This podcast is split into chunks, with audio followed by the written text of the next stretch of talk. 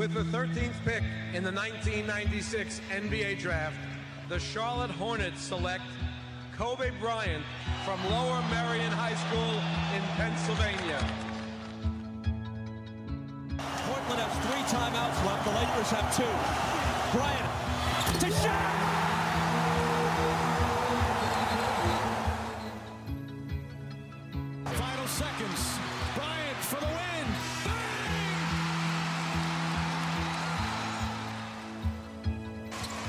Bang! Looking, gets it to Bryant. Bryant dribbling, has to put it up at the buzzer. Banks it in. Oh, he banks in the three and the Lakers win the game. Bryant on the drive, kicks it into Bryant. Back out Bryant. Shot clock at seven. Bryant leads, falling away, puts it in. Under three minutes to play. Shot clock is down to five. Bryant goes to work. Bryant the drive. Oh! Kobe Bryant on a rack attack. He can barely make it to the free throw line. The Lakers down by two, and they want him and need him at the free throw line. Got it. The Lakers down one. Will Kobe give them one last gamer? Bryant on the move with the jumper. He got it! Oh, Five! 58 points! And the Lakers lead! What can I say? Mamba out. Ε, ξεκινά, βάλτο. Σήκω. Ποτέ, εσύ πάντα. Εσύ είσαι αυτός. Εγώ το βάζω, Δεν- ε. δεν- Εγώ το βάζω. Ε, δεν μπορώ να σου πάρω. Εγώ, τώρα άντε δουλειά. να το βάλω. Ε, καλησπέρα ακροατάς, ε, μαθητές βασικά. Καλησπέρα μαθητές. Πρώτα θα καλησπερίζεις εμάς, μετά τους μαθητές. Εσείς είστε οι μαθητές, ρε. Α, Ρε, Βγαίνει. Τσικό, οι άλλοι είναι, πε- βγαίνει, οι άλλοι βγαίνει, είναι βγαίνει. πελάτες. Έχεις δίκιο. Έχεις Δεν είναι δίκιο. δυνατόν. Έχεις- Εσείς- έχεις δίκιο. Μα, είστε- Έχεις δίκιο. εσείς, μα- εσείς μαζεύεστε εδώ πέρα ευλαβικά σαν την Ναι, εκκλησία. ναι. Είστε οι Απόστολοι του Χριστού. Μάτε ποιος είναι ο Χριστός; Κάτσε, κάτσε να ρωτήσουμε τον Κώστα. Είσαι, είσαι καλά. Κώστα, μπορείς να συμπεράνεις ποιος είναι; Take a wild ξέρω. guess. Εσύ; πολύ, πολύ, πάρα πολύ σωστή απάντηση. Μπράβο. Καλός μαθητής. Douze points. Μπράβο. Μπράβο στον Κώστα. Καλώς ήρθες Κώστα στο podcast μας. Καλώς σας βρήκα. Ε, δεν γινόταν να γραφτεί αυτό το podcast χωρίς εσένα, αφού επιτέλους ε, ο Λούκα Ντόνσιτς έχει το supporting cast που χρειάζεται και ήδη τρέχει ένα φανταστικό losing 2. Επιτέλους. Οπότε δεν γινόταν να μην σε έχουμε κοντά μας. Ε, πριν μπούμε όμως ε, στην ανάλυση την πασχετική, ε, κάποια πράγματα τα οποία μας φέρνουν το παντεσπάνι στο τραπέζι για να φάμε.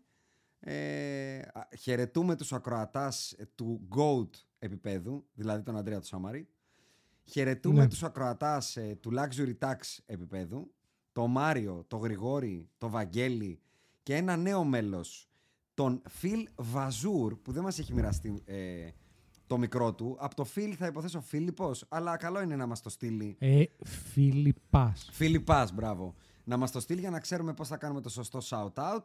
Και στον ένα και μοναδικό ε, άνθρωπο που έχει ψωνίσει το LeBron's level, ε, το γνωστό και μη εξαιρεταίο, η περιφρόνησή μας, του αναλογίου. ε, αυτό είναι το ένα που είχα να πω. Shout-out στον Chopstick82 που μας έβαλε τα φρά στο Buy Me a Coffee, όχι member, ε, έτσι Πόσο; ευκαιριακά. Πόσο, Τη βίζητα πόσο; μας έκανε. Πόσο; Ε, δεν ήταν μικρή, δεν ήταν μικρή. Δεν Α, θυμάμαι, νομίζω εντάξει. ήταν, ήταν 5-10 καφέδες. Ήτανε. Σας έβαλα λεφτά για ένα και μόνο λόγο. Την, αποδοκιμα... την αποδοκιμασία σας στο φαινόμενο κάλτσα παντόφλα. Μπράβο σας, ένας ακόμα γερομπισμπίκης.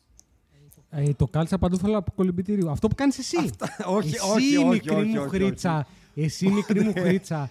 Ποτέ. Που σε έχω έρθει σπίτι σου και σε έχω δει με κάλτσα και κολυμπητήριο. Άκη, είσαι Περίμενε, μάκουρα. Όχι, περίμενε. δεν θα πω τίποτα. Απλά θα τον βγάλω φωτογραφία την επόμενη φορά. Προς δικαίωσή μου, το κράξιμο στην, κα- στην παντόφλα κολυμπητηρίου δεν είναι για το indoor. Είναι για το outdoor. Outdoor, ποτέ Είναι για στη το ζωή μου δεν οποιοδήποτε έχω door. βάλει παντόφλα με κάλτσα. Ποτέ. Ποτέ. Δεν θα με υποβιβάσεις σε μένα στα Δεν είναι επίπεδα δικαιολο- των δεν- αναρχομπάχαλων. άκου, Θα σου το πω διαφορετικά. Ακόμα και αν είσαι σπίτι σου, αν έχεις έστω και έναν άνθρωπο ο οποίος δεν μένει μέσα στο σπίτι Ναι.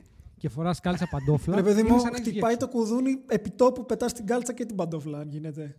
Το κάνω εκτός από το να έρχεται εσείς που σας συνδέω Δηλαδή. με το μαλακό μου υπογάστριο. Δεν καταλαβαίνω. Θα, θα σου το πω διαφορετικά. Έχεις παραγγείλει βλάκια Ναι, και έρχονται. ναι. Ανοίγεις την πόρτα. Δεν μπορείς να ανοίξεις την πόρτα. Δεν την να ανοίγω με έχεις, ε, παντόφλα. κάλτσα κάλτσα. Δεν το ανοίγω με παντόφλα. Πρέπει να κάλτσα. πετάξεις ένα Αλήθεια. από τα δύο. Πετάω την παντόφλα, το παραδέχομαι. Ντρέπομαι. Αλλά με σένα Έτσι δεν πρέπει. ντρέπομαι, σε έχω γραμμένο, σου είπα. Εκεί που πιάνει η μελάνη και εκεί που ο Λούκα δεν το Ε, βλέπει γιατί έχει την Είχε κοιλιά με- του. Αυτό όμως, αυτό δεν αναιρεί. Εγώ αυτό το δέχομαι και καλά κάνεις. Και μπράβος σου και ζήτω σου. Αυτό δεν αναιρεί το γεγονός ότι είσαι για πέταμα όμως. Το σέβομαι, αλλά αυτό το κέρασμα είναι ένα μάθημα σε όλους τους ακροατές εναντίον του political correctness. Εμείς βγάλαμε λεφτά λέγοντας την αλήθεια. Απλά. Χωρίς φόβο και πάθος. Βρέθηκε ένας κοινωνός του μηνύματος και μας κέρασε. Ενώ αν λέγαμε όχι, μην το πούμε αυτό, θα στεναχωρήσουμε κάποιον, θα είχαμε χάσει τα ευρουλάκια μας. Καταλαβαίνετε. Σε καλά, ρε. Ε, Κάλτσα παντόφλα, νομίζω ότι ναι. δεν έχω κάτι άλλο να πω. Α, ο Τσου Ντράγκα ε, μας έστειλε μετά το podcast του Μα- ε, ε, Mr. πώς το λένε, Madame Silver Go Home, πώς το έλεγε, πώς το είχαμε πει πολύ ωραία, ότι πόνταρε στο 40 απόδοση τους Lakers για πρωταθλητές. Και έχω Καλά να του έκανε. πω από μικροφόνο ότι πρέπει να νιώθει πάρα πολύ καλά με τον εαυτό του τώρα, σε αντίθεση με τον Κώστα που βλέπω ότι ήδη ζορίζεται. Ε, κα- Είναι σαν- κάνε- Περίμενε, περίμενε. Κάνε introduction. Περίμενε. Κάτσε, κάνε το proper Τι introduction. introduction θέλεις να κάνω; Περίμενε. Καλεσμένος, Καταρχάς, ιδιότητα. Ένα. Τον όλα είπαμε τα- τον τα καλεσμένο. γαλόνια. Όποιος ακούει Podbusters και δεν ξέρει ποιος είναι ο Κώστας, να κλείσει το podcast. Απλά. Ήδη. Ένα, ένα Μάνι, το κρατούμενο μάνι, και ας έχει πούμε. δίκιο. Έχει δίκιο. Δεύτερον, δεν Ειδικά θα οι το καινούργοι προλογίσουμε. παρήσακτοι που μας ήρθαν από το προηγούμενο podcast, οι καινούργοι που μας ακούσαν στο Second Bake ήρθαν να πάρουν μάτι και προφανώς γεμίσανε γνώση. Αν δεν ξέρουν ποιος είναι ο Κώστας, να ακούσουν και τα προηγούμενα podcast να γράψουμε νούμερα. Δεν κατάλαβα. Και στην τελική τα παιδιά ξέρουν ε, ανάγνωση και γραφή. Μπορούν ε, την ώρα που πατάνε το play στο ε, Spotify, Spotify Fi-Fi να ξέρουν Α, τι ναι, και ακούνε. στο, και στο description φυσικά θα πούμε ε, για τα συγγράμματα του Κώστα να πάνε να κουμπίσουν τα ευρώ τους κτλ. Οπότε Εντάξει. η, η- Νομι- η διαφήμιση απροκάλυπτη θα γίνει. Υπάρχει ένα beef μεταξύ σας. Που θα Με το ποιον; ανοίγ- Με Με ποιον; τον Κώστα. Με τον Κώστα. Κανένα beef δεν υπάρχει. Που Υπάρχει ελπι- beef. ελπίζω, ελπίζω να βγει και στο πόντο, όχι μόνο στο δεν WhatsApp. πιστεύω που ότι ο έχουμε. Κώστας είναι υπέρ του λίπους. Δεν το πιστεύω αυτό. και του πάχους. δεν μπορώ να το φανταστώ. Οπότε θεωρώ ότι δεν υπάρχει κανένα beef.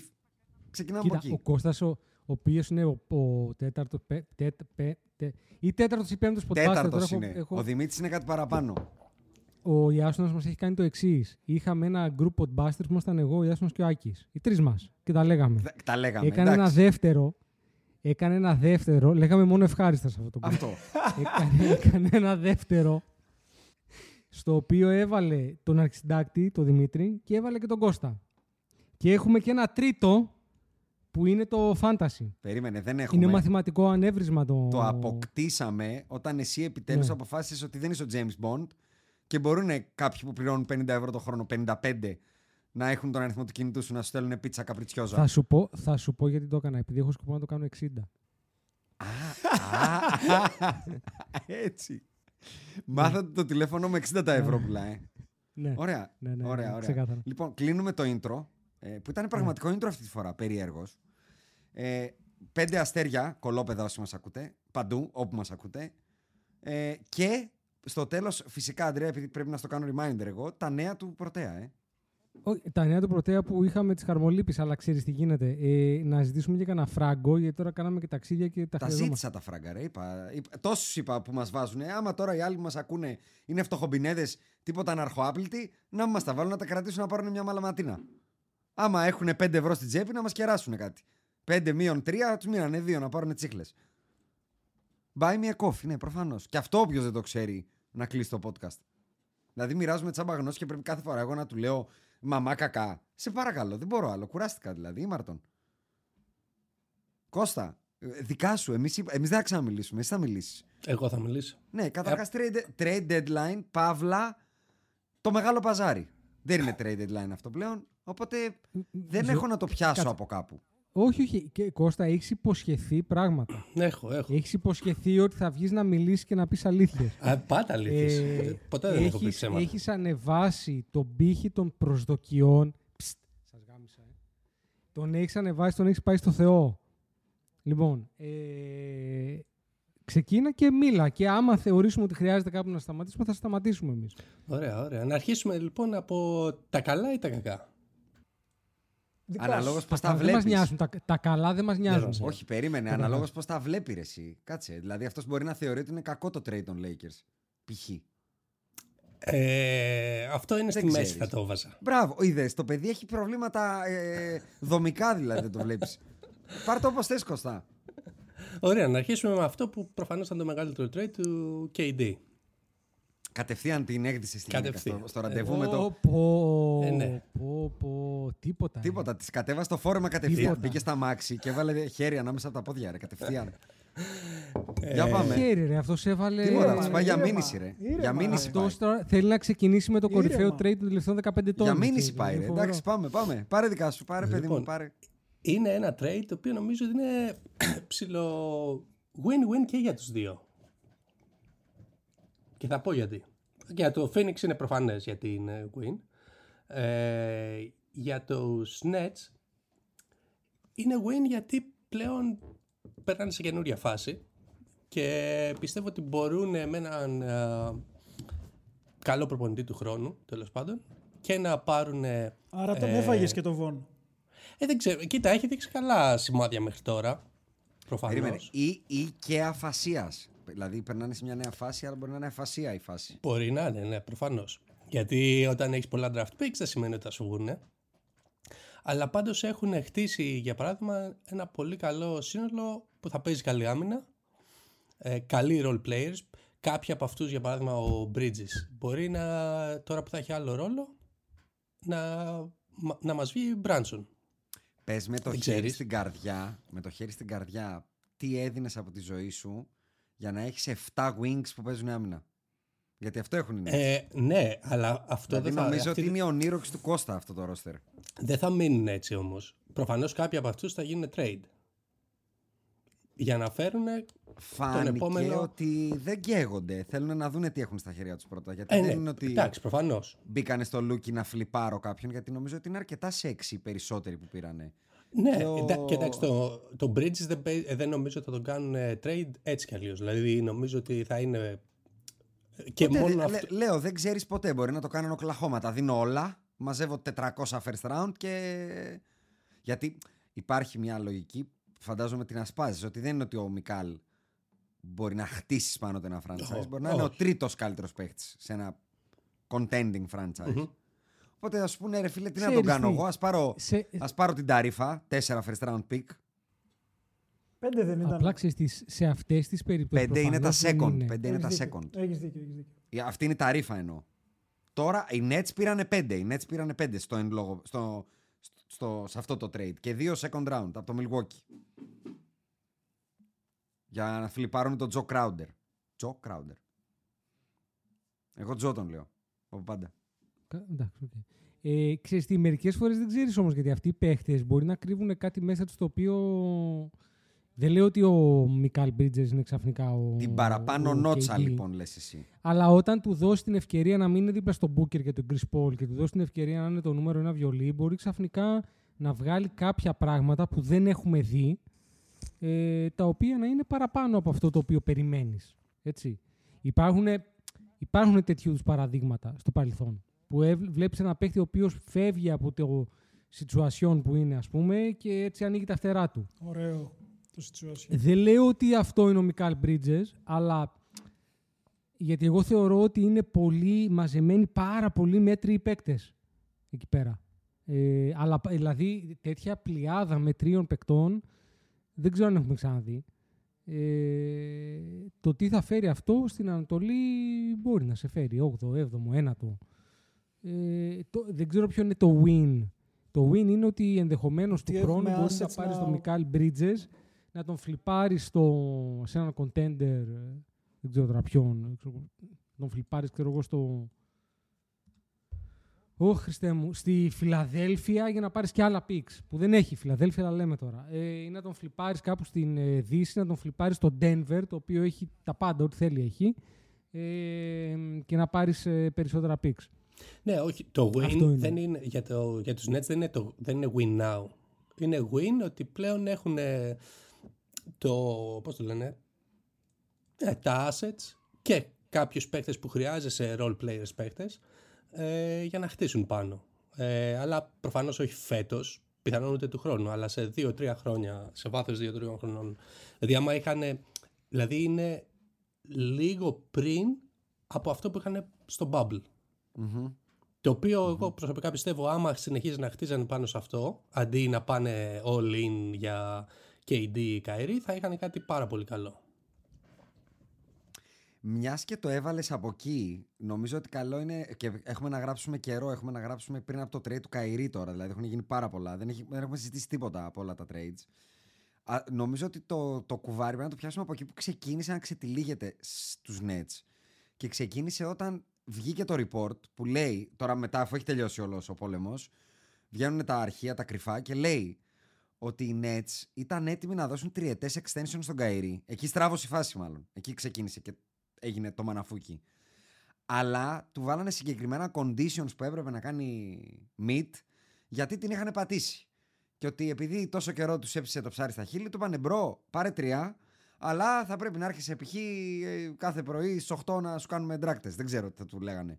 Να μην γράφει ότι η γη είναι επίπεδη, να γράφει ότι είναι hot dog. Δεν ξέρω. Εκεί λοιπόν σπάει. Δηλαδή, ο Καϊρή που βγήκε καλά και είπε ότι δεν με σέβονται κτλ.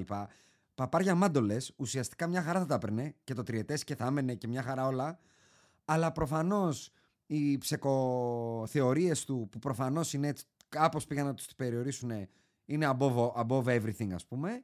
Και είπε ε, τα διαλά όλα. Κάτσε, Δεν νομίζω ότι δηλαδή. Έλα. Ήταν οι ψεκοθεωρίες που μπήκαν στο κοντράτο. ας Δεν πούμε, έχει ή είναι ξεκαθαριστεί. τύπου, αν δεν παίξεις 20 μάτς επειδή είσαι καθυστερημένος, δεν θα πληρωθείς. Φαντάζομαι, επειδή physically ο Καηρή γενικά δεν, είχε, δεν έχει ιστορικό. Δεν είναι ότι φοβόντουσαν ότι θα είναι τραυματίας. Όχι, όχι, αυτό λέω. Όχι λόγω τραυματισμού. οπότε το υποθέτω, χωρίς να γίνει report, αυτό λέω. Ότι τα, τα terms θα είναι να μην θες να ψεκάζεις τα αποδητήρια με θυμιατό, να μην κάνεις tweet για, να, για το να, πόσο αδικημένος είναι ο Αδόλφος ή δεν ξέρω τι άλλο θα πει. Διάφο- τις, τις τρέλες του τέλος πάντων.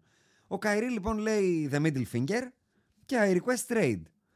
Και μετά αρχίζουν και γυρνάνε τα wheels που εγώ θα πω ότι at the end of the day έτσι όπως τους έσκασε καυτή πατάτα το Nets γιατί οι Nets ακριβώς πριν από αυτό εγώ αν έγραφα podcast ένα λεπτό πριν από το report θα έλεγα ότι είναι το πρώτο φαβορή για το πρωτάθλημα. Δηλαδή ο Καϊρή έπαιζε, βαστιόντουσαν μια χαρά χωρίς τον KD. Ο KD δεν είχε πάθει κάτι βαρύ. Είχαν μόνο πάνω δηλαδή. Η ομοιογένεια είχαν γρήσει και βρήκαν, βρίσκανε ρόλους, είχαν βρει. Ο Μπεν Σίμον σερνότανε μόνο πάνω, φαινότανε να έχει το παλικάρι. Στην Ανατολή δεν Αλλά, έβλεπα. ε, Ο, ο Ben Simmons μόνο κάτω έχει γενικά στη ζωή του. Περίμενε. Άρα Αυτό είναι. άλλο Ναι, θέμα. αλλά σαν, σαν asset ήταν στον πάτο του βαρελιού. Αυτό λέω ότι θεωρητικά είχε μόνο πάνω αν δεν διαλυόταν όλο αυτό το πράγμα. Και μάλιστα λέγαμε ότι έχουν και πέντε asset να πάνε να βρουν κάτι στο trade deadline. Ακόμα δηλαδή, κάτι να κάνουν. Όταν τους έσκασε λοιπόν η καυτή πατάτα, νομίζω ότι ρε Κώστα, στο τέλος της ημέρας, αν δεν είχαν κάνει εκείνο το first round pick για Royce O'Neal, που τώρα πρέπει να το μετανιώνουν φρικτά, αν τους έλεγες στην αρχή κιόλας του καλοκαιριού ότι θα καταλήξετε στο τέλος να, έχετε, να τους έχετε ξεφορτώσει όλους, με κάποιο τρόπο να είστε και στα playoff, γιατί αυτή τη στιγμή με στα playoff είναι. Να έχετε και πέντε legit παίχτες, νεαρούς, ψιλοσπάνιου, δηλαδή αυτό το, το wing είναι πολύ περιζήτητο στο NBA. Δηλαδή θα, θεωρητικά θα φορτώσουν και άλλα picks. Και να έχουν Το 3D λες το εσύ, 3D, ναι, ναι. Και να έχουν γλιτώσει και τα εξής. 108, δολάρ, 108 εκατομμύρια δολάρια σε luxury tax. Ε, δεν νομίζω Μια χαρά. ότι υπάρχει κάτι παραπάνω. Δηλαδή, τι άλλο Ξέρεις να τι- πεις; Ξέρεις τι γίνεται. Το πρόβλημα είναι ότι, ότι για, για μένα χάσανε μια ευκαιρία να πάρουν τον τίτλο. Α, σα- Δηλαδή- Συμφωνώ. Συμφωνώ. Οπότε, ό,τι και να έχουν κάνει από εδώ και πέρα, για μένα είναι αποτυχία. Το Πρόσεξε. γεγονός ότι δεν κατάφεραν να, να, να το κρατήσουν αυτό έστω μέχρι το τέλος του χρόνου, για μένα Εγώ είναι γι' αυτό αποτυχία, λέω ότι τέλος. όμως εσύ ε, είσαι, είσαι η Nets και σου μοιράστηκε και αυτή η πατάτα. Στην έφερε ο Καϊρή. Στη φόρεσε. Σου είπε εγώ φεύγω, άντε Ε, γαμίσου. αυτό θεω, εγώ θεωρώ ότι αυτό είναι πάλι λάθος διαχείριση. Γιατί θεωρώ ότι ο Καϊρή γιατί σου την έφερε την πατάτα, γιατί δεν του δίνεις τα λεφτά, δεν του δίνεις κοντράτο. Ναι. Ωραία. Ε, Κατά τη γνώμη μου, δίνεις ένα κοντράτο. Τέλος. Τα βρίσκεις. Χωρίς κλόζα. Γιατί αν βάλεις clause, γιατί το clause, τα clause τα οποία ακούω ότι βάλανε ήταν να πάρουν το πρωτάθλημα, ήταν. ήταν ναι, δεν βάζω clause. Sorry. Θα, πάντα υπάρχει. Εδώ θα βρεθεί η ομάδα για το Westbrook. Δεν θα βρισκόταν του χρόνου, άμα θέλανε να τον φλιπάρουν τον Kyrie με τρία χρόνια στο συμβόλαιό του, μια ομάδα για τον Kyrie. Θα βρισκόταν. Κάτσε ρε εσύ. Για το, μένα το, όλο το, αυτό το, το το πράγμα- πρόβλημά σου είναι ότι αν ο Kyrie ξαναγίνει. είναι untradeable. Δηλαδή, αν στην ξαναφορέσει, είναι untradeable. Δε, ε, αυτό, αυτό σου εξηγώ. Ότι ο Καϊρή τι- τίποτα δεν είναι untradeable πια. Έχει, έχει αποδειχθεί πλέον ότι τίποτα δεν είναι untradeable. Όλα είναι tradable. Ε, ε, ίσως ο Ben Simmons και- να μην είναι. Και περίμενε. Και ναι και όχι. Γιατί τώρα για τον Kyrie Irving πήρες Digidili, Dorian Finney Smith, ένα first και δύο second. Αν ε, πάθει ο, ο Kyrie Westbrook, ο- δηλαδή σας παρακαλώ πάρτε τον και όχι τώρα, θα ερχόταν ο Cuban και θα του λέγε Shark Tank, πείσε με να τον πάρω. Δεν τον παίρνω, πείσε με. Τι θες, τι θα μου Θα δώσεις; βρισκόταν, θα βρισκόταν κάποιος άλλος. Δεν Κοίτα, νομίζω ρε. εσύ. η Δεν νομίζω. διαφορά- Εγώ Πάντα διαφωνώ θα- πολύ σε δηλαδή, αυτό. Κοίτα. Ο, ο, Kyrie, ο Kyrie, θα σου το πω διαφορετικά. Φέτος, ο Καϊρή είχε τρεις legit shooters α- που ξέρουμε, έτσι. Υπήρχαν οι Lakers, υπήρχαν οι Mavericks και υπήρχαν και οι Clippers. Όλοι αυτοί ζεστά έκαναν και τα bids τους. Τα ξέρουμε, έχουν κυκλοφορήσει. Ωραία. Αυτό Ωραία. λέω ότι ο, ο Kyrie μετά τα έχει ξανά ανατινάξει. Αυτό συζητάμε. Πρόσεξε, αυτοί οι τρεις, αν θες τη γνώμη μου, και πριν από τρεις μήνες που μιλάει για τους Εβραίους, πάλι εκεί θα ήταν. Άμα, άμα μπορούσαν, πάλι θα το κάνανε το trade. Ναι, αλλά Συμφωνώ. φτάνει. Δηλαδή- Βασ- βασικά η φτάνεις διαφορά. να είσαι εγώ σου untradeable. πω- Εγώ αυτό φο- θεωρώ, αυτό φοβάμαι εγώ, εγώ. θεωρώ, εγώ θεωρώ ότι ο τρόπος με τον οποίο το, το front office των Nets έχει διαχειριστεί τους Nets είναι εγκληματικός. Οπότε, το να τους δώσω κούντος για το γεγονός ότι κατάφεραν να πάρουν κάτι για τον Kyrie και τον KD, χαίρο πολύ. Δηλαδή για τον KD που έχει άλλα τε- αυτό και άλλα τρία χρόνια συμβόλαιο. Και για τον Kyrie, προφανώς θα πάρω πράγματα. Εδώ πήραν οι άλλοι για τον Κομπέρ. Για τον Κομπέρ πήραν οι άλλοι πέντε πίξ. Δεν θα πάρω εγώ για τον Durant τέσσερα. Και λίγα πήραν. Συμφωνώ με τον Αντρέα ότι προφανώς καλά και οι δύο μεριές φταίνε. Ε, αλλά ο Καϊρή, επειδή, το, επειδή έφερε στην ε, σύγκριση με τον Westbrook, υπάρχει μια μεγάλη διαφορά ανάμεσα στους δύο. Ο Ναι, ένας εντάξει, παίζει το, μπάσκετ. το ακούω. Ο ένας είναι μπασκετμπολίστας. Έχεις πολύ δίκιο σε αυτό. I stand corrected. Πώς είναι κλόν. Ναι. Ισχύει. Χιερότος. Ε, δηλαδή με τον. ε, με όποια ομάδα πάρει τον Καϊρή ανεβαίνει σίγουρα επίπεδο. Όποια ομάδα Συμφωνώ. πάρει τον Westbrook, μάλλον κατεβαίνει. Πόσα Πλέον. επίπεδα κατεβαίνει είναι το ερώτημα. Πάντως υπάρχει αυτό το narrative που λέει ο Αντρέα ότι το front office των Nets γενικά δεν αξιοποίησε αυτή την ευκαιρία γιατί το πιάνουν από το Harden. Σου λέει έχασε το Harden και τώρα ανατινάχτηκε όλη η ομάδα. Ναι. Μάλλον, Εγώ θα μάλλον πω, κάτι δεν εγώ πάει το- πολύ καλά εκεί πέρα. Για μένα το πρόβλημα είναι ότι πήραν το Harden. Άλλο ρε παιδί μου. Για παράδειγμα, δηλαδή δεν θεωρώ ότι το Harden έλειπε από αυτή την ομάδα για να είναι αυτή η ομάδα πρωταγωνιστική. Δώσανε τότε assets για να πάρουν το Harden, ο οποίος μετά έφυγε. Ο- Που ο Harden έφυγε, λέει, επειδή ο Καϊρή ήταν θεότρελος και Σου λέει πάντως ότι Όλο όλοι αυτό- τους είχες και σου ζήτησαν trade. Σου ζήτησαν όλοι να φύγουν. Κάτι, Ε, ρε, κάποια παιδιά, μαλακία όταν όλοι έγινε εκεί. ζητάνε. Ο, ο, ακριβώς, Ο οποίος- Όταν όλοι λένε θέλω να φύγω. Ο οποίος Χάρντεν Αντρέα βγήκε φωναχτά και είπε τα εξής. I don't look like the crazy one. I don't look like the guy or the quitter or whatever the media want to call me. I knew what was going on and I just decided to, hey, I'm not built for this. I don't want to I don't want to deal with that. I want to just play basketball and have fun. Αυτό είπε. Και in retrospect είναι απόλυτα δικαιωμένος αν ισχύει Σωστά, όπως το σωστά. παρουσιάζει. Και ο Westbrook just fun. He wants to just have fun. Ναι, αλλά είναι μόνο. Δηλαδή δεν τον Αυτός, νοιάζει τίποτα άλλο. αυτός just fan, δηλαδή θα μπορούσε να είναι φαν παρουσιαστής, φαν μουσικός, μπάσκετ δεν όμως. Πιστεύω, πιστεύω ακράδαντα, ακράδαντα ότι ο Westbrook ε, κουμπώνει. Ε, Ε, δεν, πώς λέγονται, Medrol, Prozac, δεν ξέρω τι. Δηλαδή αυτό το γεγονός ότι ακόμα είναι με το χαμόγελο του Prozac. Ναι, ε, το ακούω αυτό. Κάτι κουμπώνει. Το ακούω αυτό. Δεν το έχει, ακούω. δεν Είναι, φυσιολογικό. είναι Ότι ντοπέ, δηλαδή δεν μπορεί να βρέχει βόμβες γύρω σου και εσύ να μην είσαι... Ακριβώς, κάποια στιγμή πήγε στον ψυχολόγο του και του είπε bro, Ναι, δεν πάει άλλο αυτό. δεν την παλεύω εδώ πέρα. δηλαδή κυκλοφορώ και όπου κυκλοφορώ με κράζουνε. Θέλω, χρειάζομαι μηχανική υποστήριξη. Άρα, at the end of the day, ε, το consensus εδώ είναι Nets lost, Phoenix win, καλά λέω. Ε, εντάξει, οι Nets lost α, στο big picture. Ναι, στο big Δηλαδή picture. ότι- Ναι, αλλά στο συγκεκριμένο νομίζω ότι μπορούν, Όπως, ήρθαν, δηλαδή έχουν όπως τη ήρθαν τα δυνατότητα- πράγματα, καλά είναι αυτό λες. Ναι, Ναι. ναι. Ωραία. Και Phoenix, ο, τότε, αφού μπήκαμε και στο Phoenix, πάμε και στο Phoenix. Phoenix, ε, υπήρχε καλύτερο σενάριο για το Phoenix από αυτό. Ρε, συ- συγγνώμη να πω κάτι. Το Phoenix, για να, να πω απλά τι έκανε, ε, για, για να μπει στην κουβέντα. Κάτσε γιατί είπε ο Άκης να πω κάτι. Δηλαδή αυτό έχει γίνει μία φορά σε πέντε Να, όχι, χρόνια. να πει, να, να βάλω τα δεδομένα. Και Η φυσικά δεν κατέληξε θα, μετά δεν το- θα είναι μπασκετικό προφανώς. Μετά το trade deadline έφυγε ο Ντάριο Σάριτς και ένα second round pick και ήρθε ο Ντάριο Μπάσλεϊ. Και στο τετραπλό αυτό trade τέλος πάντων, αυτοί δώσανε τον Jay Crowder που ήταν παροπλισμένος, δώσανε κάποια picks, πολλά, και τον Cameron Johnson με τον Michael Bridges και ήρθε πίσω ο KD. Αυτά. Πάρε δικά σου. Ε, Θέλω να ρωτήσω. Με εμένα μου κάνει τρομερή εντύπωση το ότι είχε κάνει request να πάει στο Phoenix. Γιατί Καιρό πας- τώρα. Χρόνια. Για- ναι, ναι, έχει χρόνια. Γιατί; Μάλλον γιατί, είναι με την σέρνει ίδια καράβι. λογική. Α, ο- αυτό. Υπάρχει το ένα ακούω. tweet τέτοιο κάποτε. Υπάρχει. Υπάρχει, Α. υπάρχει tweet. Ε, Κώστα, Κατά πόσο και είναι analyst- αλήθεια. δεν- Κάτσε, κάτσε να μας το εξηγήσει με Μπράβο, analytics μπράβο. αυτό το ζήτημα. Ε, το έχεις βάλει Για- κάπου το ζήτημα γιατί του στην καραβιού Αρι- και του στη- λιμανιού. Να σου πω, στην Ε. Αριζόνα δεν πας όταν είσαι ο Kevin Durant; Πε- πας, άσε ε, τον ναι. άνθρωπο, τον επιστήμονα, να μας εξηγήσει την ελ, τον πόλο, το πώς ελκύεται το βουνό με το καράβι κτλ. Δεν είναι... Καλά, αυτό είναι, α, το tweet ήταν ε, πόσα, 10 χρόνια πριν, κάτι τέτοιο. Φίλε, δεν, είναι- το αποθυμένο δεν φεύγει. Ναι. Το Ε, αποθυμένο μένει. αλλά Έτσι, εγώ Άκη. είχα άλλο να πω για τον Durant. Ναι, το κούνα το λόγο κεφάλι σου. που ήθελε να πάει στο Phoenix. Ε, γιατί θέλει έτοιμη ομάδα. Πάντα έτσι ήταν. Ω, Έλα, ρε, για την μ' ίδια, αρέσει με αυτό, την ίδια μ' αρέσει λογική. αυτό, με μπαίνεις την ωραία. ίδια λογική. Με την ίδια λογική που ήθελε ο Λεμπρό να ξαναπάει στο Cleveland. Τι ήθελε, να Κάτσε, πάει ρε, σπίτι παιδί. του; Όπα, όπα, όπα. Κάτσε. Μπορεί να πουλήσει ότι πάει σπίτι του. Όμως, εδώ πας στην έρημο, πας στην Αριζόνα. Κάτσε, ρε, φίλε. ερεσιάκι. Στην ερεσιάκι. Αριζόνα. Είναι στο το Phoenix, από το, εσύ τα ξέρεις αυτά. Το Phoenix από το LA με ένα private jet είναι μια ωρίτσα. ε. Ωραία, έχω κι άλλο. Ναι, hot Δηλαδή αλλά take. μέχρι να μένεις- ανέβεις και να Περίμενε. ρίξεις μια Μένεις πορτή, στην έχει Αριζόνα φτάσει. όμως.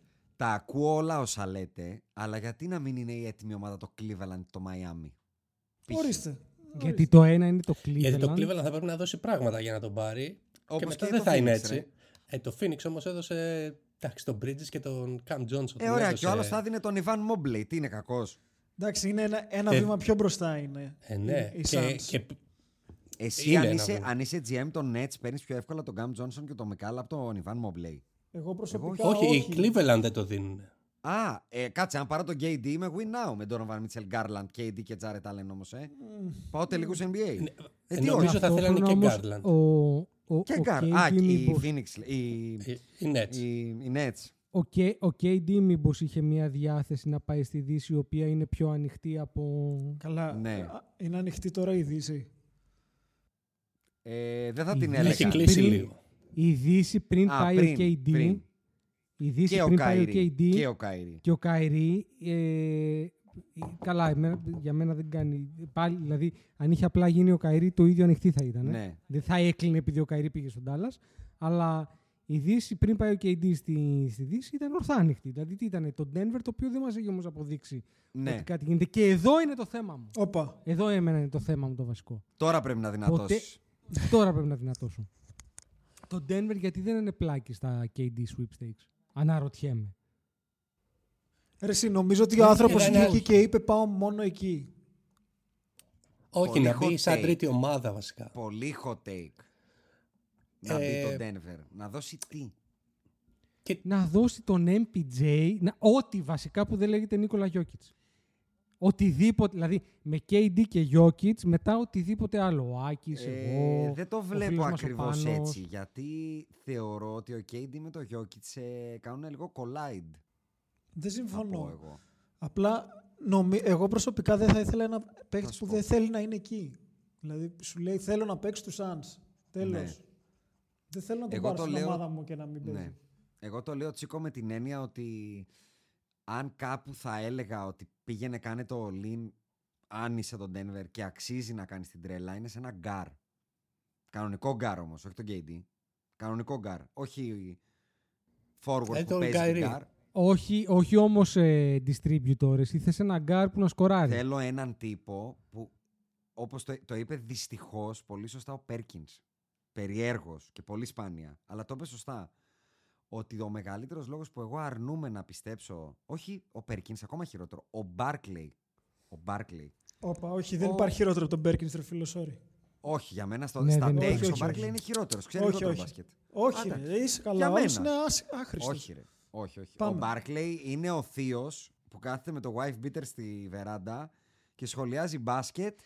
Ε, Αλαμπάμα. Τρώγοντας φιστίκια. Ναι, Αλαμπάμα. Δεν είναι τώρα ο Μπάρκλεϊ μπασκετικός σχολιαστής. Είναι... χα- Τον έχουμε εκεί για να κάνει πλάκα με το Σακίλ. Ο Πέρκινς είναι. Για πες όμως τι γραφικός. είπε. Άλλο αυτό. Αλλά ναι. τι είπε, είπε ότι με τον Denver, παρότι είναι πρώτο κτλ., δεν μπορώ να τους πάρω στα σοβαρά. Γιατί όταν θα χρειάζεται κάποιος να την πάρει μέσα και να τη βάλει, ο Γιώκητς δεν είναι αυτός. Γιατί δεν μπορεί physically, δεν μπορεί να είναι ο τύπος get me fucking bucket. Δεν είναι αυτό το Ναι, πράγμα. αλλά πο- ε, και να σου πω κάτι, πόσοι τέτοιοι υπάρχουν; Λέω λοιπόν ότι αν κάπου έπρεπε να κάνει, αν έπρεπε να το κάνει το Denver ένα all-in, είναι σε έναν τέτοιο τύπο. Και δεν χρειαζόταν να είναι κάποιος blockbuster, βλέπε KD. Θα μπορούσε να έχει πάει και να έχει πάρει το Zach LaVine από το Σικάγο που ήταν Το έτοιμος είπε ο με τις Κώστας, βαλίτσες τον και τον Kyrie. περιμένανε. Τι; Είπε ο Κώστας να παίρνει τον Α, Καϊρή. Ναι, μπράβο. Ακριβώς. Να παίρνει τον Kyrie. Πιο πολύ του τέριαζε από το να πάει να κάνει KD, Jokic και τα λιμά. Γιατί θα τους ζήταγαν τους πάντες, ε, του Denver. Γιατί είναι και στην ίδια περιφέρεια. Εγώ νομίζω αν του λέγανε θα σου φέρουμε τον Καϊρή θα γυρνάγε Με στη το Σερβία. Phoenix εννοώ. Στη Δηλαδή, Σερβία θα όταν- γυρνάγε. Όταν έχεις αυτό το τρα... στο τραπέζι την πρόταση του Phoenix, πας στον Denver και του λες για να τον δώσω σε σένα, δώσ' μου τα βουνά. Γιατί έχεις την πρόταση του Phoenix. Δώσε μου τον MPJ Και τον Τζαμάλ. Pix Και τον Τζαμάλ. Ε, όχι, εντάξει, MPJ και τον Τζαμάλ. Εντάξει. Αυτό είναι το πρόβλημα. Μετά τι Αυτό έμεινε; Δεν βγαίνει. Μετά τι έμεινε; Λοιπόν, αυτό σου λέω. Μετά έχεις γίνει σαν τον Ντάλλα που έχει τον Kyrie, τον Ντόνσιτς και τον Κώστα. Ε, πάμε εκεί τώρα, αφού ξε... πιάσαμε τους Nets. Περίμενε. Θέλω. ε, για, τον, για τους Nets δεν, Άσε τον άνθρωπο να συντονίσει. για ρε, τους Nets που δεν θα έχει το- νόημα Sorry, να sorry, πούμε. sorry. Αλλά για το Phoenix δεν γίνεται να μην πούμε τι γίνεται από εδώ και πέρα. Κάτσε ρε bro.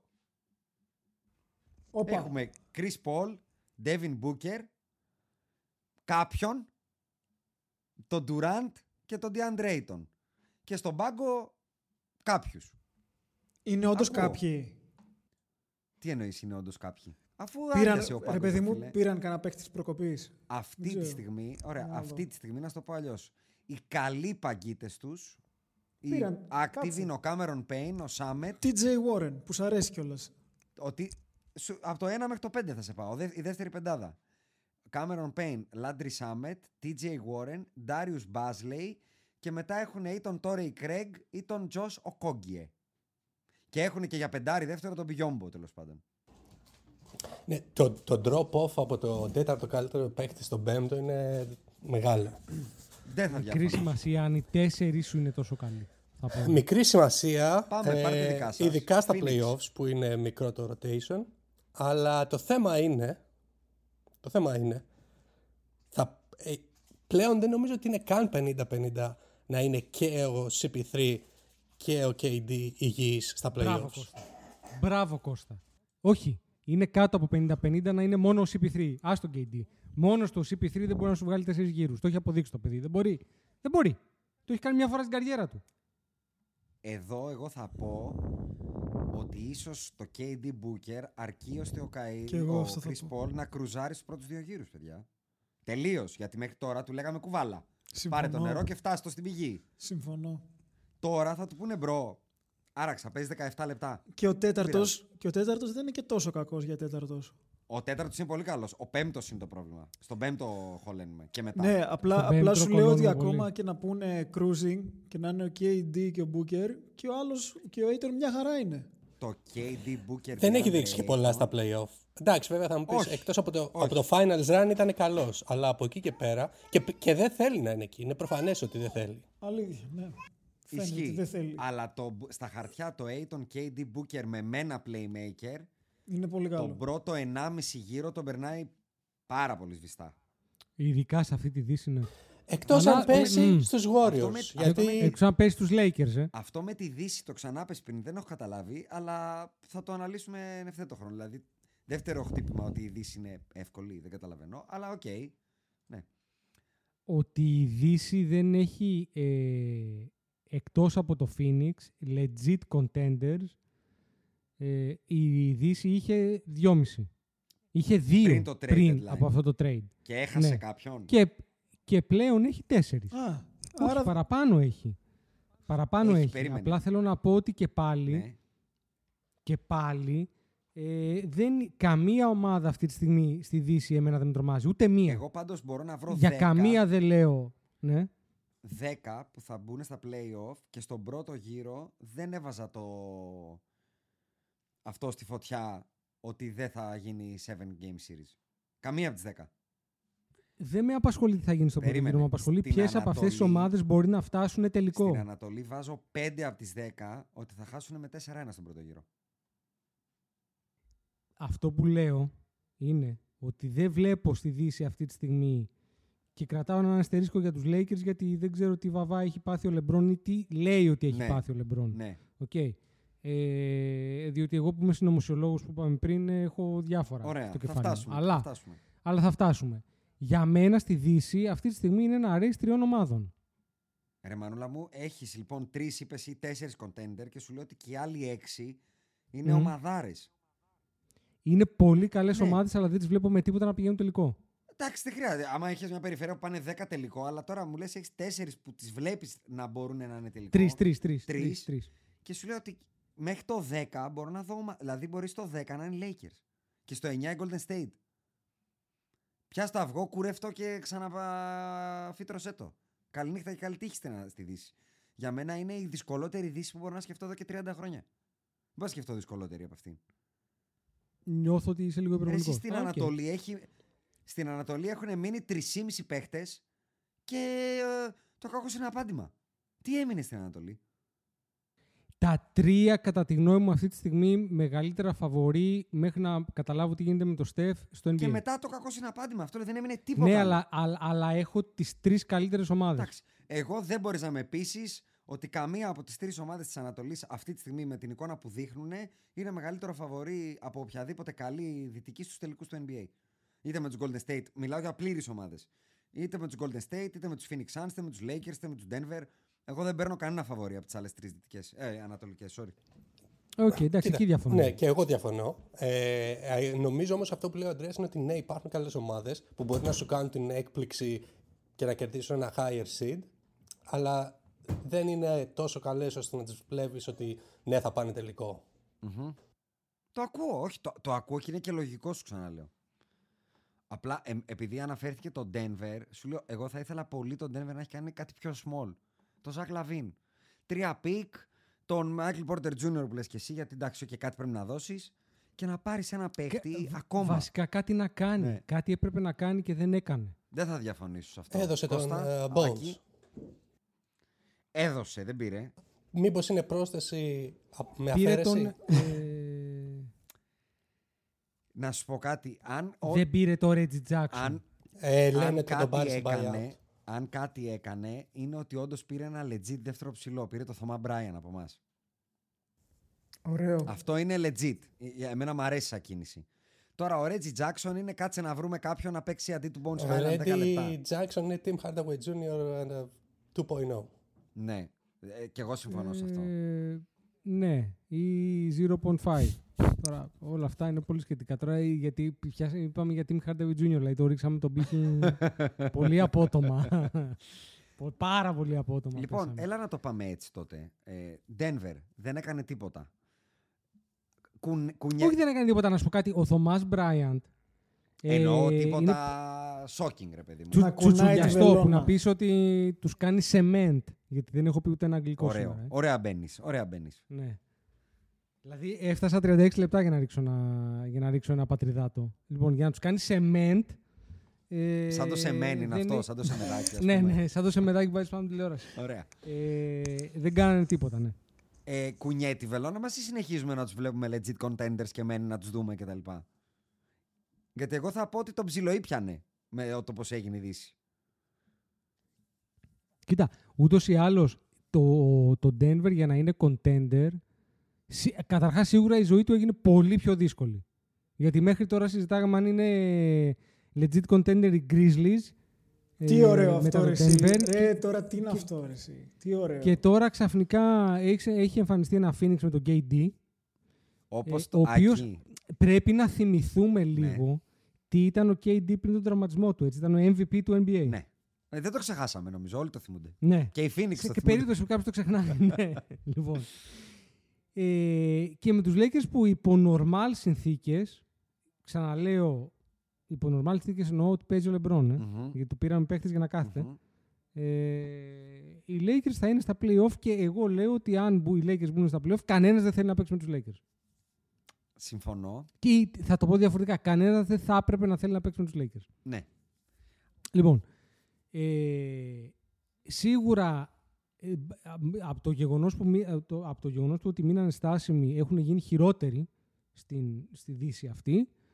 Ε, Παρ' όλα αυτά όμως η επιτυχία των Nuggets one way or another θα πέρναγε από τρία πράγματα. Από το αν ο Jokic θα, θα εμφανιζόταν για τα καλά στα playoff, να πει ότι παιδιά εδώ είμαι two-time MVP, three-time ενδεχομένως φέτος, ε, ήρθα να, Να τα δείξω. Ήρθα να τα, να τα δείξω. Νομίζω ότι δεν βλέπω τρόπο να το χάσει αυτό το MVP έτσι όπως εξελίσσεται η σεζόν πλέον. Έτσι όπως πάει, ναι, και εγώ δεν το βλέπω πλέον. Ε, δύο, ε, μ, απ- την κατάσταση του Τζαμάλ Μάρε που το παιδί μοιάζει να είναι μια χαρά. Δηλαδή όσο περνάει ο καιρός δυνατώνει και βελτιώνεται και πιστεύω ότι καν play of time θα είναι έτοιμος. Και μετά την κατάσταση πάλι του MPJ. Το βασικό όμως είναι ο, ο, ο Jokic. Από εκεί ξεκινάει. όλο. Κώστα, Όχι, συμφωνώ. Ε, βασικά νομίζω ότι εγώ έχω δύο ομάδες που τις έχω στο, έτσι να πούμε και το αγγλικό, στο upper echelon. Α, το Έσελον. Τι έκανε, Ωραίο, ρε. Είναι, είναι και Ε, επίκαιρο τώρα που έχουν επισκεφθεί οι εξωγήινοι τη χώρα. ε, είναι ε, η Denver και η Phoenix. Αυτό είναι δηλαδή το Denver και tier, Phoenix. ε, το tier 1A στη δύση σου είναι το Denver και το Phoenix πλέον. Άρα τους Ναι. βλέπεις all the way τελικούς. Ναι. Ε, και θα το, θα, θα το βάλω και ένας άλλος λόγος που μ' ε, μ' άρεσε έτσι σαν ε, γεροπεσβίκης δεν είμαι, αλλά ας πούμε ότι είμαι. Είσαι, Ε, ξεκάθαρα είσαι. Άσε, με- άσε μας να το κρίνουμε είναι ότι καλύτερα. έχουν χτίσει την ομάδα μόνοι τους. Δηλαδή όλους τους παίχτες που έχουν, εκτός από τον Gordon, που δεν είναι στις πρώτες επιλογές, ε, είναι χτισμένοι από draft, από το draft τους. Αλήθεια. Έχουν, έχουν κάνει 4-5 χρόνια, έχουν κάνει build την ομάδα και πλέον νομίζω ότι είναι σε θέση να κάνουν content. Το tier αυτό είναι κοντά στο επόμενο ή πλέον θεωρείς ότι έχουν ξεκολλήσει δύο ομάδες και μετά από κάτω είναι, όλοι ένα tier B ας πούμε; Είναι κοντά νομίζω το επόμενο tier. Έχω τρία tiers βασικά. Για ρίχτα, ρίχτα, ρίχτα. Να πάμε Αυτό έτσι είναι όλη το τη πρώτο. δύση. Πάμε. Το δεύτερο tier έχω τους Warriors απλά επειδή είναι Warriors. Άμα είναι υγιείς μπορούν να κάνουν τα πάντα. Ε, έχω τους Clippers με το ίδιο αστερίσκο. Ε, και έχω και τον Dallas. μο- ε, δεν μπορώ να μην το βάλω εκεί. Καλά, προφανώς, Ε, εντάξει, ρε, το, το χέρι που και σε ταΐζει με δεν τον το δαγκώνεις Kyrie. ποτέ. Ε, ποτέ, ποτέ. Εννοώ ότι άμα... Έχουμε δει τι μπορεί να κάνει ο Kyrie. Καταλαβαίνω Άμα ο τι Λούκας- εννοείς, καταλαβαίνω τι εννοείς και τώρα μου κάνεις μια πάσα να σου πω ότι μας έστειλε ένας ακροατής. Ένας ακροατής. Λέει σήμερα το πρωί ο ακροατής. Ρε beep kid. Ρε beep. που, α- που άλλαξες πίστα από το give the ball to Luca στο clear the weak side. Με το που πάει μπάλα στο backcourt, πάρε το beep δεύτερο time out σου. Έσπασε το play. Πάρ' το. Τώρα πάρ' το, τύλιξέ το και βάλ το beep. Για να μην πω το ακόμα πιο θεϊκό, ότι βάζεις και κάνει το inbound play ο Θείο ο Πίνσον. Ήμαρ τον Θεέ μου. Λέει ο ακροατής. Και εσένα ως ειδικό αναλυτή των Dallas, οφείλω να σε ρωτήσω. Ό,τι και αν γίνεις σε αυτήν την ομάδα, με προμονητή τον Jason Kidd, το μέλλον μπορεί να χαράξει λαμπρό; Ε, τι να πω τώρα. Δύσκολα πράγματα. Δύσκολα άμα- πράγματα. Άμα δεν Απλά- βλέπεις τη φάτσα τους, δεν έχει στην ομάδα καθόλου. Δηλαδή, τα- δεν μπορούν να καταλάβουν τι είδαμε. Την απόγνωση. Ε, Hello darkness, my old friend ήταν αυτό, έτσι. ε, είναι, είναι δυστυχώς, είναι μεγάλο πρόβλημα αυτό. Ε, και αυτό είναι για όσους λένε ότι δεν έχει μεγάλη σημασία ο προπονητής στο NBA και μόνο στο ευρωπαϊκό σκεπτόμενο μπάσκετ. Άκου, άκου, άκου. Εμείς δεν έχουμε τέτοιους ακροατές. Και αν έχουμε, κλείστε Οπότε- το podcast τώρα, επί τόπου. Οπότε αυτό μη σ' ανησυχεί. Πηγαίνετε, ακούστε. Πώς το λένε, ε, Κοσμοτέ TV, δεν ξέρω τι άλλο. Ελληνικές εκπομπές τέλος πάντων. Ε, ναι, ε, αυτό είναι- θα είναι πρόβλημα. Εντάξει, θα είναι ένα μειονέκτημα. Ελπίζω ε, ε, ο μόνος τρόπος να μην έχεις αυτό το πρόβλημα είναι να είσαι 15 πόντους μπροστά ένα λεπτό πριν το τέλος, να μην το χρειάζεσαι το τελευταίο time out. ε, αλλά εντάξει, ε, πιστεύω... Κοίτα, ε, εμένα προσωπικά μου αρέσαν τα παιχνίδια που έπαιξε ο, ο Καϊρή και πήρε, πώς το λένε, πήρε πρωτοβουλίες. Τα, τα δύο όπως μάτς να είναι, χωρί τον Ντόνσιτς εννοείς. και κάποια σημεία στα παιχνίδια με τον Ντόνσιτς.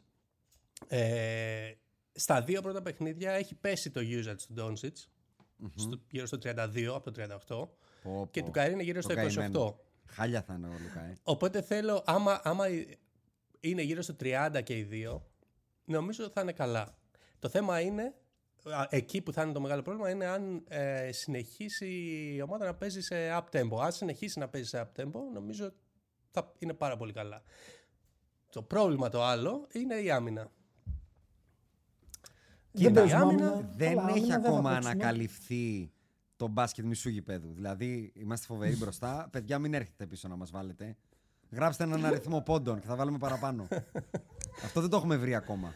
Αυτό θα ήταν καλή ιδέα βασικά. Over-under. Άμα βάλουμε πάνω από 130, Αυτό. Παιδιά, γράψτε στον τοίχο έναν αριθμό και να προσπαθήσουμε να τον περάσουμε. Παίζουμε μόνο μπροστά όμως. Γιατί ο Λούκα δεν παίζει άμυνα. Πέφτω από τα σύννεφα. Παίζει άμυνα στο ψυγείο. Δεν ξεφεύγει τίποτα από το ψυγείο μέσα. Overplay το παίζει. Και τον καταψύκτη. Και τραπ, και τραπ, άμα χρειαστεί. Και τραπ και όλα, ρε. και όλα. Overplay το παίζει το ψυγείο. Άκη, κάτι πήγες να πεις, παιδί μου. Είναι Όχι, περί, περί να του φαγητού; πάμε- Κοίτα, κάτι ψηφισόνια τα έχω ανοιχτά εγώ εδώ και τσιμπάω, αλλά σαν αυτά που κάνει ο Ντόνιστ δεν είναι. Ναι. Ήθελα να ρωτήσω τον Κώστα, γιατί τώρα πάμε λίγο σε αυτή τη μεριά του trade των Nets, στο Καϊρή. Πώς ακριβώς σου κολλάνε ρε Κώστα αυτοί οι δύο; Δηλαδή, τι βλέπεις και δεν το βλέπει κανείς άλλος; Ε, κοίτα, ε, υπάρχουν ε, πολλοί λόγοι νομίζω που αυτό το trade έγινε και το οποίο το θεωρώ σε μπασκετ καθαρά άμα το δούμε χωρίς το, τα off-court του Καϊρή ότι έπρεπε να το κάνει τον Dallas. Και ξεκινάω από το ότι γενικά έχει- η, η, ιστο- ε, η ιστορία έχει δείξει ότι δεν μπορεί να πάρει free agents, superstars στον Dallas για κάποιο λόγο. Είναι ο Cuban, είναι η πόλη. Ε, για τον ίδιο λόγο που δεν μπορεί ο Παναθηναϊκός στον μπάσκετ να βρει προπονητή, λέω. πιθανό. Και όποιος κατάλαβε, Ναι. κατάλαβε. Πάμε παρακάτω. Ε, οπότε, άμα σου δοθεί αυτή η ευκαιρία να πάρεις ένα τέτοιο παίχτη, τον παίρνεις.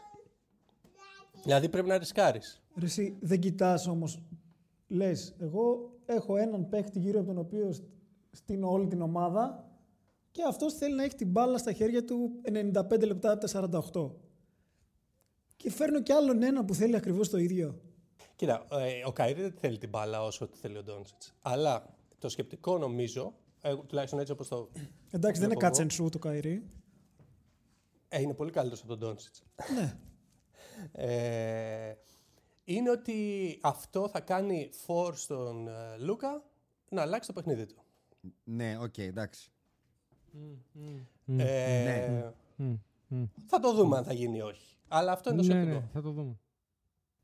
Α, force. Εντάξει. Ε, δεν έχω κάτι άλλο. Δυσκολεύομαι να το δω αυτό το έργο. πε- η Δυσκολεύομαι σιωπή να μου, το η δω. σιωπή μου ξέρεις γιατί είναι, γιατί καταλαβαίνω ότι εντάξει, ουσιαστικά μιλάμε τώρα για ένα, ένα, ένα τίμιο παντελονάτο Hail Mary. Α, ναι, άλλο αυτό. προφανώς. Εντάξει. Δηλαδή, καθίσανε και είπανε.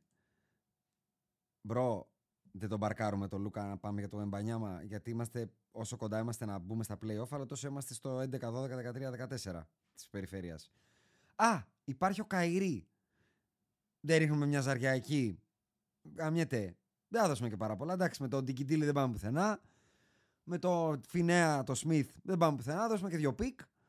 Εγώ, εγώ το σέβομαι. Δηλαδή, εγώ δεν είμαι τόσο προβληματισμένος όσο εσύ, Άκη, γιατί καλός ή κακός τόσο καιρό, ακόμα και η ίδια η ομάδα, όπως εμείς το λέμε και όλοι το λένε, και η ίδια ομάδα πιστεύω ότι πιστεύει ότι έχει τον άγγελο επί έχει προσγειωθεί ο μπασκετικός άγγελος επί και δεν έχουμε το supporting cast. Οπότε δεν μπορείς να με πείσεις ότι μπορεί να ελπίζανε σε κάτι πολύ καλύτερο από τον Γκάι. Όχι, αλλά δεν φτιάξαν το supporting cast για μένα αυτή τη στιγμή. Δεν το, φτι... δεν το Ρε φτιάξαν. εσύ, άμα ακόμα και τώρα ο Λούκα θα χάνει και το πρόβλημα θα είναι ότι δεν έχει καλό supporting cast, ωραία, μισό λεπτάκι, να πάρω ένα time machine, να κάνω back to the future, να φέρω τον Ron Harper, τον ε, Scottie Pippen, τον Steve Kerr, τον, Dennis, τον Dennis Rodman και τον Luke Longley. Να είναι χαρούμενο το παιδί να πάρει το πρωτάθλημα. Κάτσε ρε, εσύ, γιατί πήγε εκεί ένας παίχτη που για μένα δεν ταιριάζει καθόλου με τον Λουκά, που είναι ο Καερή. Ε, τώρα το δεν ταιριάζει με την ίδια λογική, δεν ταιριάζει και ο KD με τον Booker και τον Chris Paul, γιατί θέλουν έξι μπάλες. όχι, οι ρε. τρεις τους. εντάξει, Δεν Ε, τι συμφωνώ. όχι. Δεν συμφωνώ. Ο Chris Paul με τον KD και τον Booker. Μιλάμε για τρεις παίκτες που έχουν 35% usage. Τρεις, όχι δύο. Πώς θα βγάλουν αυτοί οι Μπορώ μπάσκετ. να τους δηλαδή; δω πολύ πιο εύκολα να παίζουν μαζί από ότι το Καϊρή ή Λούκα. Αλλά όπως και να έχει και το supporting cast ακόμα και μετά τον Καϊρή, δεν... τι έγινε, ποιος είναι; Τι εννοείς; Ο Τζος Γκριν θεωρητικά και πρακτικά στα πρώτα του μάτς είναι πάρα πολύ καλός παίχτης ο άνθρωπος και επιτέλους βρήκε το spotlight τέλος πάντων να μπει να παίξει. Ο Christian Wood πλέον είναι ο τρίτος καλύτερος παίχτης αυτής της ομάδας. Δεν νομίζω ότι είναι χειρότερος του DeAndre Ayton, ας πούμε. Ψηλός με τρίποντο είναι, δεν είναι πολύ κακός. Ο Kleber είναι legit παίχτη, ο Dwight Powell είναι legit παίχτη.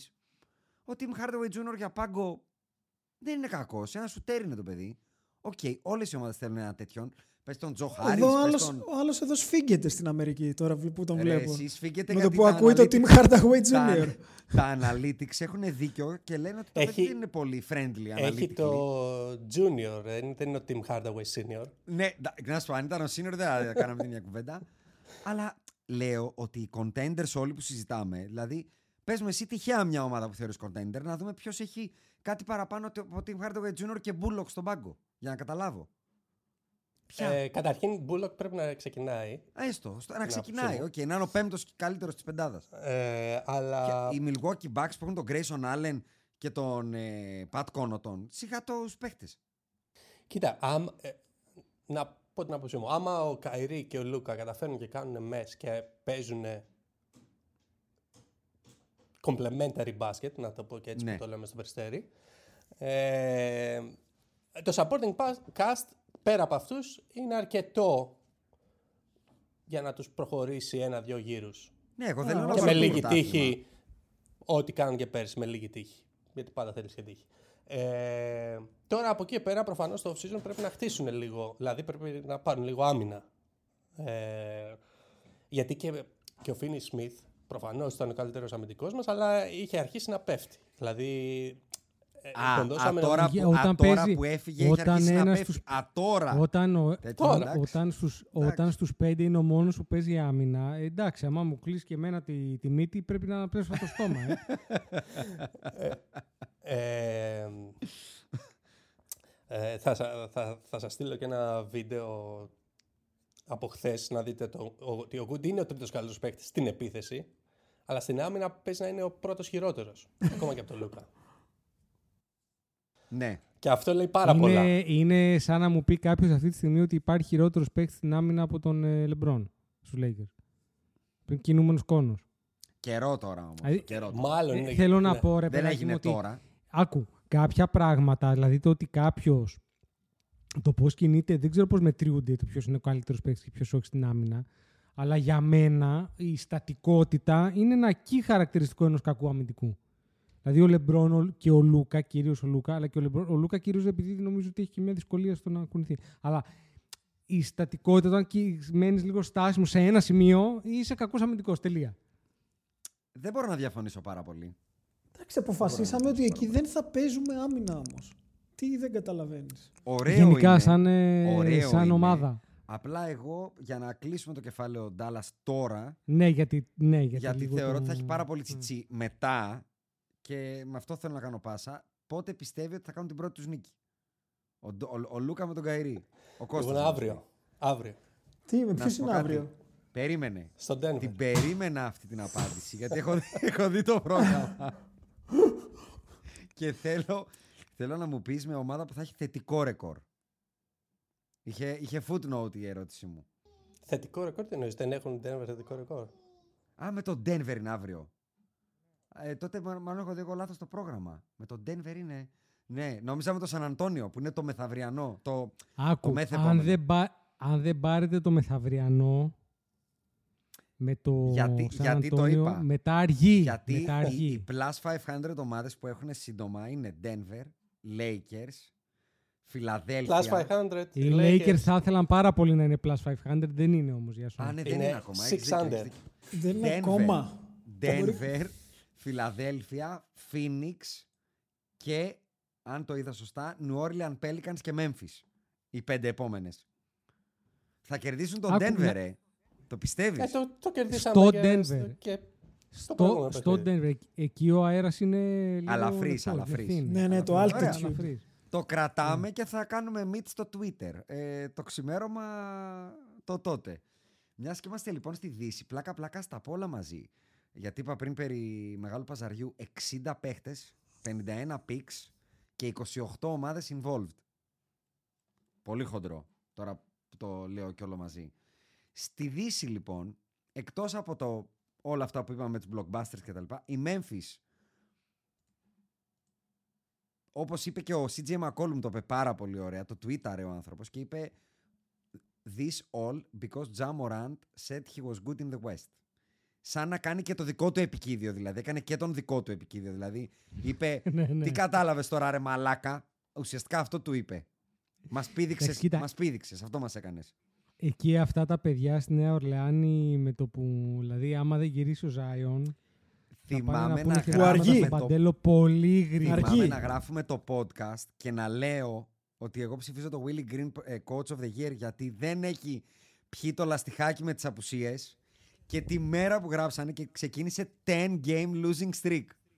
Μιλάμε, είμαι ο, ο άνθρωπος. Εντά- Αν μπορούσαν κάποιοι να δουν τι περνάω και στο Fantasy, θα καταλαβαίνανε. Πιάνω χρυσάφι και γίνεται στάχτη. Δηλαδή πιστεύω ότι θα μου δώσεις τα, Ε, μπορείς να, μπορείς θα να μου αφήσεις δώσεις και τα τον Josh νούμερα Green, του γιατί- Joker. θα μου δώσεις τα νούμερα του Joker, Κώστα. Θα τα παίξω και θα καεί ο υπολογιστής που κάνει την κλήρωση. Θα καεί, δεν θα το πιάσω. Δεν υπάρχει αυτό που τους έκανα στους ανθρώπους. Βέβαια, κάπως το κάνανε. Κάτι κάνανε και έχουν στα τελευταία Ναι, έχουν πέντε κάνει μάτς ένα τέσσερις 6-4, ναι. νίκες. Ναι. Κάπως το σώζουν. Έχουν Δηλαδή έξι- είναι Έχουν 6-4 λαστέν. 4-6. Ε, όχι, sorry. Όχι, όχι, όχι. 4-6. 4-6. Είναι 7η. Σε ισο... Κοίτα. σε, ε, με ένα μάτς λιγότερο, αν το κερδίσουν, είναι σε ισοβαθμία με τον Dallas και τους Clippers. Εντάξει, κοίτα τώρα. Η Δύση, ε, προς επίρρωση λίγο αυτό που έλεγες πριν, αυτή τη στιγμή. Προσεπίρωση. Μαλάκα, τι γνώση. Πω, πω, τι πω, πω. γνώση μοιράζουμε, ρε, Κώστα. Ε, Είμαστε μακράν το καλύτερο ελληνικό podcast. εγώ βάζω και. Μακράν. Ε, οι, οι, οι, Λε- άσε τους Lakers, οι, οι Golden State, οι Warriors, οι οποίοι είναι στο 29-28 και είναι ένατοι, Μμμ. είναι δύο παιχνίδια πίσω από την τέταρτη θέση.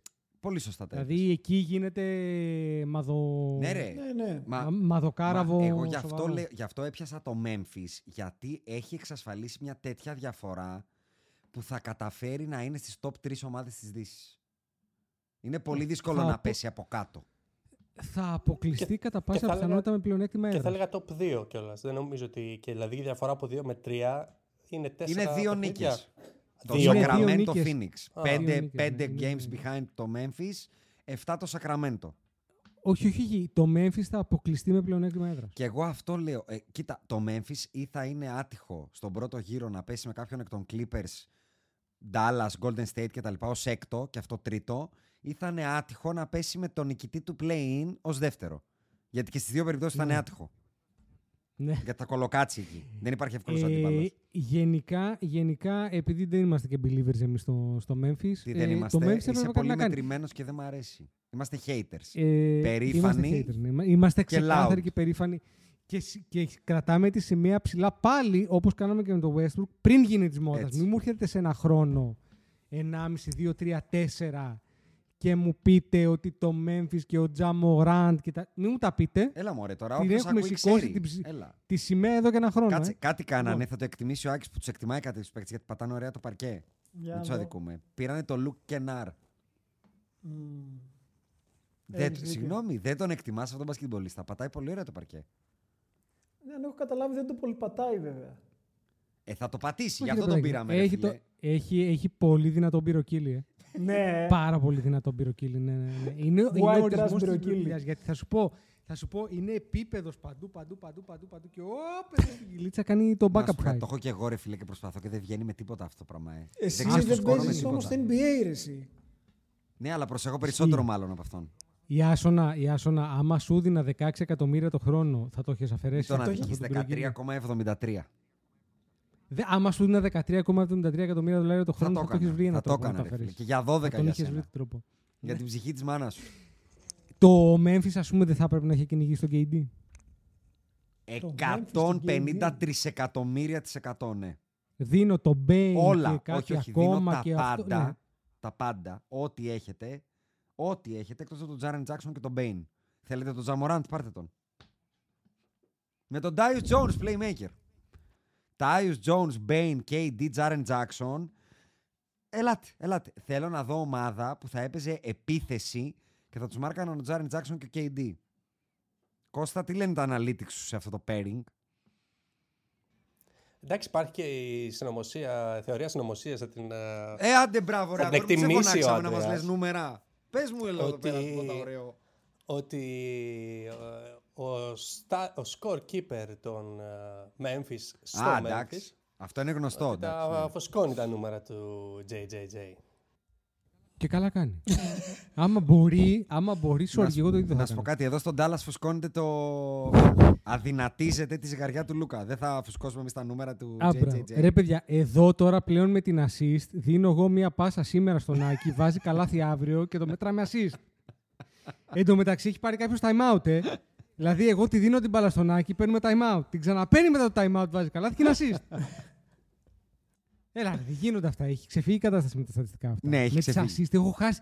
Με τις assist, επειδή ένα βράδυ καθόμουν λόγω fantasy και παρακολουθούσα, πλέον ο, ε, παραδέχομαι ότι δεν ξέρω τι είναι assist.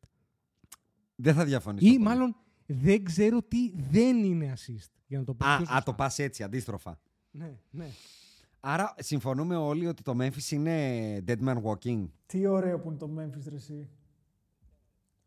Pretenders. Τέλειο, τέλειο, τέλειο είναι.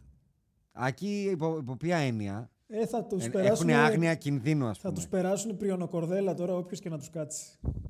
Και είναι πολύ Αυτός ευχάριστο. αρέσει εσένα. Πάρα Το πολύ, περίεργο, μου εσύ δίνει. είσαι καλό παιδί περίεργος. Δεν, Πάρα δεν, δεν πολύ έχεις μου τέτοια. Ε, αυτά συναισθήματα. τώρα Είναι- είμαι fine in the West, είσαι τώρα είσαι πολύ fine. Πάρα Τώρα- πολύ fine είναι. Τώρα είσαι Α, πολύ κοίτα, fine. η- Έκανε το- double down. το- Είπε το Βέβαια πάρα έκανε Ναι, double εντάξει, down. ναι, ναι, Ρε ναι. εσύ, πώς, πώς θα κεφ- ήταν απαταιώνας δύο αν δεν έκανε double down στη μαλακία του; Το κεφάλαιο Τζαμοράντ και το παίζω σκληρός γκάγκστερ και ούτω καθεξής, ας μην το ανοίξουμε τώρα γιατί έχουμε πολλά να πούμε. Ναι. Έχουμε χρόνο να Ε, το και κράξουμε το podcast και Ja Morant. newsletter. Έχουμε Ναι. πολλά. Δηλαδή μπορεί να Ο- γίνει πολύ ναι, σταθερό ναι. αυτό. Ναι, δηλαδή τώρα δεν υπάρχει λόγος. Σακραμέντο Kings. Kings. Κάποια εκ των ομάδων που έχει κερδίσει αυτό το φανταστικό δίδυμο ο Λούκα Ντόν στη Sky Irving. Ε, το έχει κερδίσει επειδή είπαμε Kid. Τέλος πάντων. Kid ξεκίντε μπαμπάλιτι. αυτό έγραψε. Kid ξεκίνde. Ε, Kid. Το, το θέμα είναι. Εντάξει, δεν, νομίζω ότι και, και αυτή είναι pretend. Νομίζω θα είναι first round exit. Είναι καλή ομάδα, αλλά και αυτοί μπάζουν πολύ στην άμυνα. Ε, αυ- αυτοί στο trade deadline δώσανε τον Gessler Edwards και πήρανε τον David Mickenau. Από, τον, Ποιος από τους είναι, Nets. ποιος είναι αυτός ο άνθρωπος; Από τους Nets, ένας παίχτης. Ναι, νομίζω Αυτό ήταν κάνανε. απλά για να κάνουν κάτι. Κοίτα, το ότι οι Sacramento θα παίξουν play-off και μάλιστα με πλεονέκτημα έδρας ισοδυναμεί με το, πραγματικά τον Joker. Οπότε θεωρώ ότι και 0-4 να έρθει αυτή η σειρά. Αυτοί χαρούμενοι θα είναι. Και αυτό είναι ίσως και το μεγαλύτερο τους strength σε αυτό Καλά, το κομμάτι. Προφανώς. Προφανώς. Απλά δεν είμαι σίγουρος ότι θα έχουν πλεονέκτημα. Γιατί έχουν το κάτσε, πιο ρε. δύσκολο πρόβλημα. Το πιο Έχουνε, δύσκολο έχουνε strength πρόγραμμα of δύσκολο. schedule.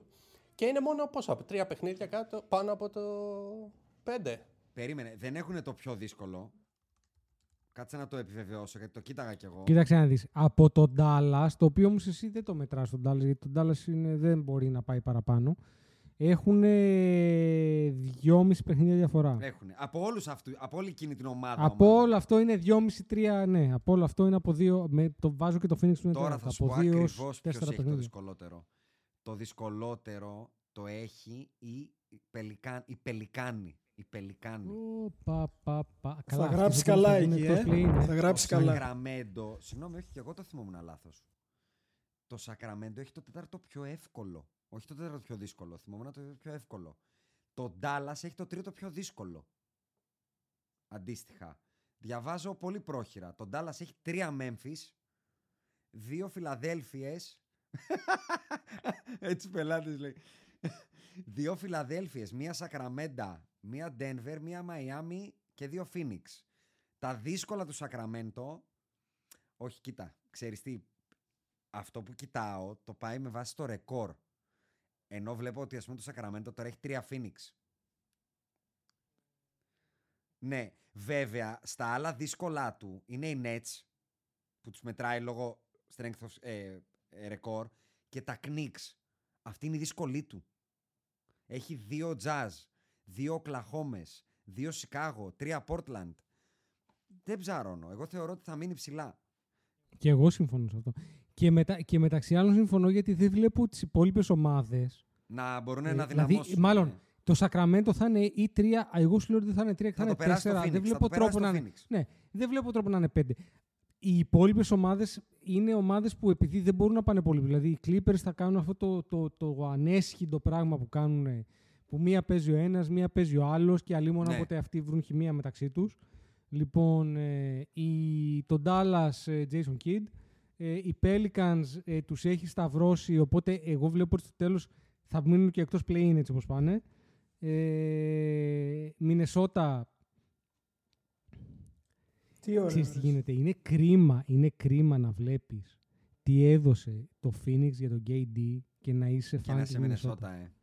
Ναι. Είναι κρίμα. ναι. Δηλαδή μετά βάζεις δίπλα τι έδωσαν για τον ε, Rudy Gobert ναι. και θες όχι να βάλεις τα κλάματα.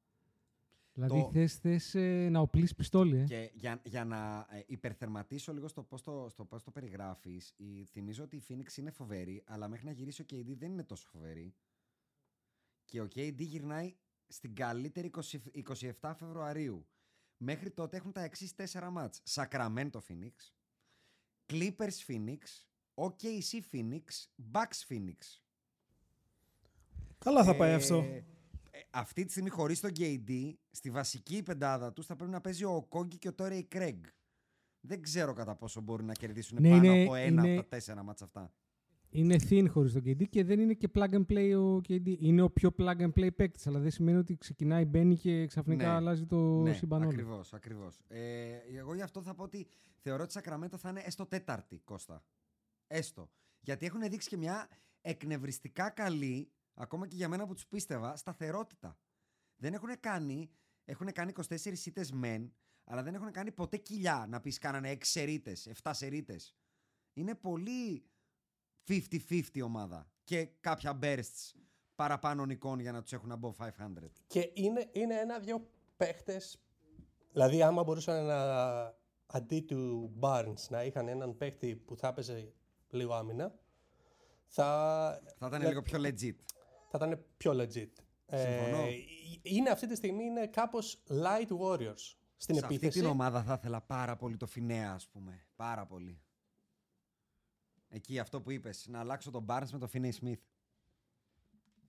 Ε, ωραία, άρα στη Δύση μετά, είπαμε για τους Phoenix και όλο αυτό το τσιτσί που είπες Αντρέα είναι που έχουν δύο νίκες διαφορά μεταξύ τους από το 5 μέχρι το 11 και είναι Mavericks, Clippers, Pelicans, Minnesota, Golden State, Utah και Portland δ- μη- ε, στις 12 νίκες ε, πίσω από τον Denver και 2,5 από τον Dallas που είναι πέμπτο η Oklahoma και οι Lakers πλέον από το play-in είναι 2,5 νίκες πίσω.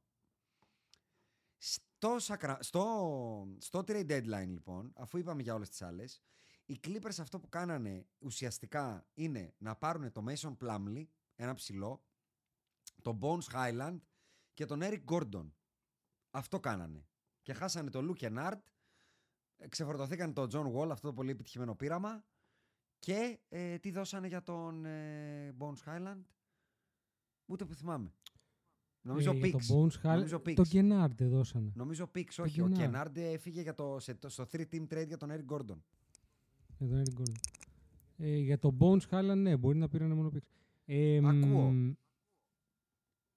Μ, Να σου πω κάτι. Δεν ξέρω αν χρειαζόντουσαν δεύτερο ψηλό αυτού του Βεληνικούς. Του τύπου Mason Plumlee.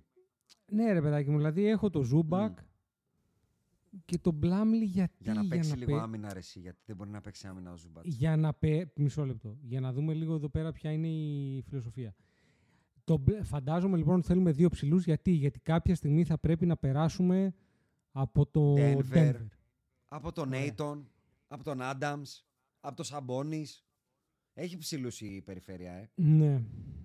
Έχει Εμ, το Βαλαντσιούνας, τον Γκομπέρ. Τον Eric Gordon επίσης δεν ξέρω αν αυτό τους έλειπε. Αν ήταν αυτό το οποίο χρειαζόντουσαν. Επιστροφή Εγώ κιόλας, ωραία περισσότερο- επιστροφή. Ε, περισσότερο θα έψαχνα ένα, έναν άσο που βέβαια από ό,τι διαβάσαμε τον είχαν βρει και ήταν και τελειωμένο, αλλά κάποιος κοιμότανε. Εντάξει. Έτσι διάβασα εγώ τώρα, δεν ξέρω αν ισχύει. Τώρα αλλά κάνουν, αυτό διάβασα. κάνουν πολύ στενό μαρκάρισμα playoff πει στο Westbrook βέβαια. Έλα, μην μου το χαλάς, το Ε, κράταγα για το κερασάκι. Δηλαδή κα- κάποιον τον πήρε ο ύπνος Αυτό και το δεν ξέρεις, ολοκληρώθηκε Άκη. ένα trade. Για τον Γκάι λες τώρα. Όχι. Για τον Κάι Λάουρι. Α, α, Τον όχι, Πατ δεν το Ράιλι, ξέρω. τον πήρε ο ύπνος. Ότι Literally. είχαν συνεννοηθεί, είχαν έτοιμο το trade και λέει κοιμόταν ο Πατ Ράιλι και δεν μπορούσε να δώσει το OK του. Δεν μπορεί. Μου είναι πολύ δύσκολο να το πιστέψω, Δεν αλλά δεν μπορεί, έχει δεν βγει μπορεί. κανένας να πει Εγώ ότι το λέτε πιστεύω μαλακίες. πάρα πολύ γιατί ταυτόχρονα με αυτό το report βγήκε report ότι σκέφτονται τον ε, Russell Westbrook στο Miami. Οπότε Και λες έχει Οπότε- φυράνει. Α, το έχει χάσει εντελώς. φυράνει. είναι ξεκάθαρο ότι μιλάμε για πρώιμα στάδια Alzheimer. Ξεκάθαρο. Είναι τα πρώτα συμπτώματα, φιλέ. Έχω Και δει είναι άνθρωπο. κρίμα. Και είναι κρίμα, ρε Υπνηλία, οκνηρία και νομίζω ότι βλέπεις ξανά το Β' Παγκόσμιο, ας πούμε. Ξαναζείς ε, την κατοχή, δεν ξέρω. Τέτοια πράγματα. Είναι, μπερδεύεσαι. Οπότε θεωρώ ότι προς στιγμή ο Πατράιλι τον πήρε ο ύπνος και όταν ξύπνησε ζούσε στο 2012. Ναι, μπορεί. Αυτό έγινε. μπορεί. Ξεκάθαρα. Για, γιατί ακούγεται το, ο Russell Westbrook, ο οποίος παίζει και για τους δύο. Παίζει και για το Miami, αλλά παίζει και για Κάνει του Clippers. πάρα Ο Paul George πολύ καλό recruiting ο Μπιτζιμπιτζίδης και θα τον πάρουν. Και Γιατί τους μακάρι να το αναλογεί βγει. και τους μακάρι αξίζει να και το τους βγει. πρέπει. Τους, ανα... τους αξίζει, μπράβο. Αξίζει. Αυτός ο παίκτης αξίζει να παίζει στους Ε, Clippers. δεν είναι Clippers παίκτης. Του αξίζει. Του αξίζει 100%. Θα είναι σχολιάσουμε πάρα το πο- γεγονός ότι ο Westbrook έχει και επιλογή. Έχει δίκιο. Να σου Έχει πω κάτι. δίκιο. Περίμενε, Κώστα. Περίμενε. Δεν είμαι σίγουρος ότι την έχει Κώστα. Περίμενε, όχι, Ακόμα όχι. δεν είμαι σίγουρος ότι την Εγώ έχει. θα πω ότι την έχει και είναι η απόδειξη ότι το μεγαλύτερο προσόν σε αυτόν τον κόσμο, το πιο αίτητο πράγμα, είναι η βλακεία. Η βλακεία δεν έχασε ποτέ. Πάντα, αν, άμα ζε- αν κατεβούμε τώρα στο δρόμο και βρούμε 30 ανθρώπους, πιστεύεις ότι δεν θα βρούμε ένα βλάκα; Γιατί είναι 30 GMs. Πάντα υπάρχει ένας βλάκας. Εννοείς έναν μόνον; Γιατί τότε δεν το πιστεύω. Μπράβο, αυτό λέω ότι αυτή τη στιγμή έχουν παίξει κάποιοι βλάκες. Μπορώ να σου διαβάσω. Oklahoma City Thunder, Houston Rockets, Washington Wizards, ο LA Lakers, Utah Jazz. Αυτοί είναι όλοι βλάκες. Έχουν τρεϊντάρει το Russell Westbrook. Εντάξει, οι Utah Jazz δεν μετράνε, δεν θα παίξει για τους Jazz. Το πήρανε. Τον Κάποιος έχουνε GM πάρει- τον πάτησε έχουνε- το κουμπάκι. Δεν με νοιάζει. Ο Danny Ainge λέγεται. Όποιος. Εγώ δεν το πάταγα. Όποιος κι αν ήταν ο Θεός. Εκτός αν μου δίνανε όλο το Staples Center και δεν δώσαμε όλο το Staples Center. Θα μπούμε Εγώ εκεί. θα, θα έδινα, Δώσαμε πολύ λιγότερα από όσο θα περίμενα. έδινα ελαφρυντικό και στους Thunder γιατί εντάξει ρε φίλε, από το κολέγιο τον έπαιρνα αν μου τον έδινες, να δω τι, τι είναι. Θα το δώσω το ελαφρυντικό. Το δω- εντάξει, θα το δώσω και εγώ. εντάξει, Θα το εντάξει. δώσω και εγώ. Δίκαιο, δίκαιο. Δεν κοίταγες στο draft class και έλεγες καλά, αυτόν δεν τον παίρνω με τίποτα. Οι άλλοι γαμάνε. Δίκαιο. Κοίταξε, να δεις, Δίκαιο. εκτός από τους ε, αντικειμενικά, ε, αυτός ο παίκτης αξίζει να παίζει ή στους Clippers ή στους Knicks. Clippers, σε παρακαλώ Clippers. Και σε παρακαλώ Clippers και σε παρακαλώ γιατί χτίζουν και μια ωραία παράδοση. Παίρνουν όλο τον κατημά. John Wall, Russell Westbrook. Ναι, ναι. Μετά, Ναι, ναι, μετά ναι, ναι. κάποια στιγμή θα φτάσει να παίξει και ο Τζαμοράντ εκεί. Θυμήσου το. 2023 το είπα. Ωραίο. Θα παίξει στους LA Clippers. Ωραίο, ωραίο, ωραίο, ωραίο. Εντάξει, θυμήσου το. Ταιριαστό, ωραίο. Τώρα Αυτό όμως, μου δώσε πάρα πολύ. Σ' άρεσε. Ότι έχουμε tech του 2023 το οποίο θα το παίξουμε το 28. το 31. Και θα μάλλον. λέγαμε. Και θα Όποιος λέγαμε ακούει όποιος ξέρει, ακούει, θα λέγαμε, ρε φίλε. Κάτσε. Και αν δεν το πούμε, κανείς δεν θα το θυμάται. Έλα, ρε αγόρι μου, τώρα εγώ θα μαθαίνω. Κώστα, Bones Highland, Eric Gordon και Mason Plumley κουνάνε τη βελόνα. Ε, δεν νομίζω περισσότερο από όσο. Ε, ναι, δεν νομίζω ότι την κουνάνε από ό,τι είχαν. Παρ' όλα αυτά, εσύ Highland- τους είπες στο Tier 2. Ναι, γιατί ήταν. Α, εδώ ο μικρός κλαίει γιατί δεν με πιστεύει. ε, αλλά, αλλά ναι, είναι tier 2. Εντάξει, ο Highland νομίζω είναι upgrade προφανώς από τον Wall. Ε, μόνο και μόνο από την ηλικία του. Άμυνα δεν παίζει. Και ο Βαγγέλης ο Μάτζαρη είναι upgrade από το World. Πολύ Εντάξει, ο σωστό. Βαγγέλης ο legit. Μάτζαρας είναι, κάνει όλα τα μικρά πράγματα. Δεν φαίνεται στα νούμερα. Μπράβο Κώστα, έβγε. Ε, ναι, ε, Eric Gordon τώρα νομίζω δώσαν. Τι, τι δώσαν, ένα draft first round δεν δώσαν. Για τον Second, Ερίκο τον second. Gordon, για τον Ερίκο τον Gordon δώσανε ένα 23 first round. Α, first round. δώσαμε. Ε, τραγικό νομίζω γιατί εντάξει. Top 6 έχεις τον, ε, protected. Top 6 protected. Έχει τον Bowell, ίδιος παίχτης και πιο νέος. Ε, εντάξει, για Θα τον Plumlee. συμφωνήσω, αλλά θεωρώ ότι το κάνουν λίγο άμυνα. Γιατί έχω τον Γκουάι και τον BGBG. Κοίτα, θα τους βάλω στο δεύτερο tier όσο ακόμα δεν έχουν πά- θα συμφωνήσω με τον Κώστα όσο ακόμα δεν έχουν πάρει το Westbrook και έχουν τον Kawhi. Άπαξ και πάρουν το Westbrook, αυτομάτως κατεβαίνουν και πάνε στο tier του πάτου. Άκη, Όχι ρε, δεν μπορώ να τους βάλω σε κανένα. Δεν, δεν, Δεν μπορείς. αρχικά δεν μπορώ Ναι, που είναι δεν Clippers, παίζουν. ναι. Ρε, εσύ. με ενοχλεί πολύ αυτό. Ναι, Με είναι. ενοχλεί πολύ που δεν παίζουν.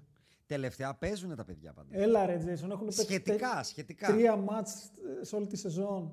Δεν μπορώ, ναι, όχι, ναι, δεν μπορώ. ναι, ναι. Και το ότι υπάρχει ένας άνθρωπος εκεί που είναι το νούμερο 2 μου, άντε κάποια βράδια ένα όταν δεν παίζει ο Καουάι και λέει θέλω τόσο πολύ αυτό τον παιχτάρα ρε φίλε, φέρ τον Το μου. Ράσελε. Φέρ τον μου, τον θέλω τόσο πολύ.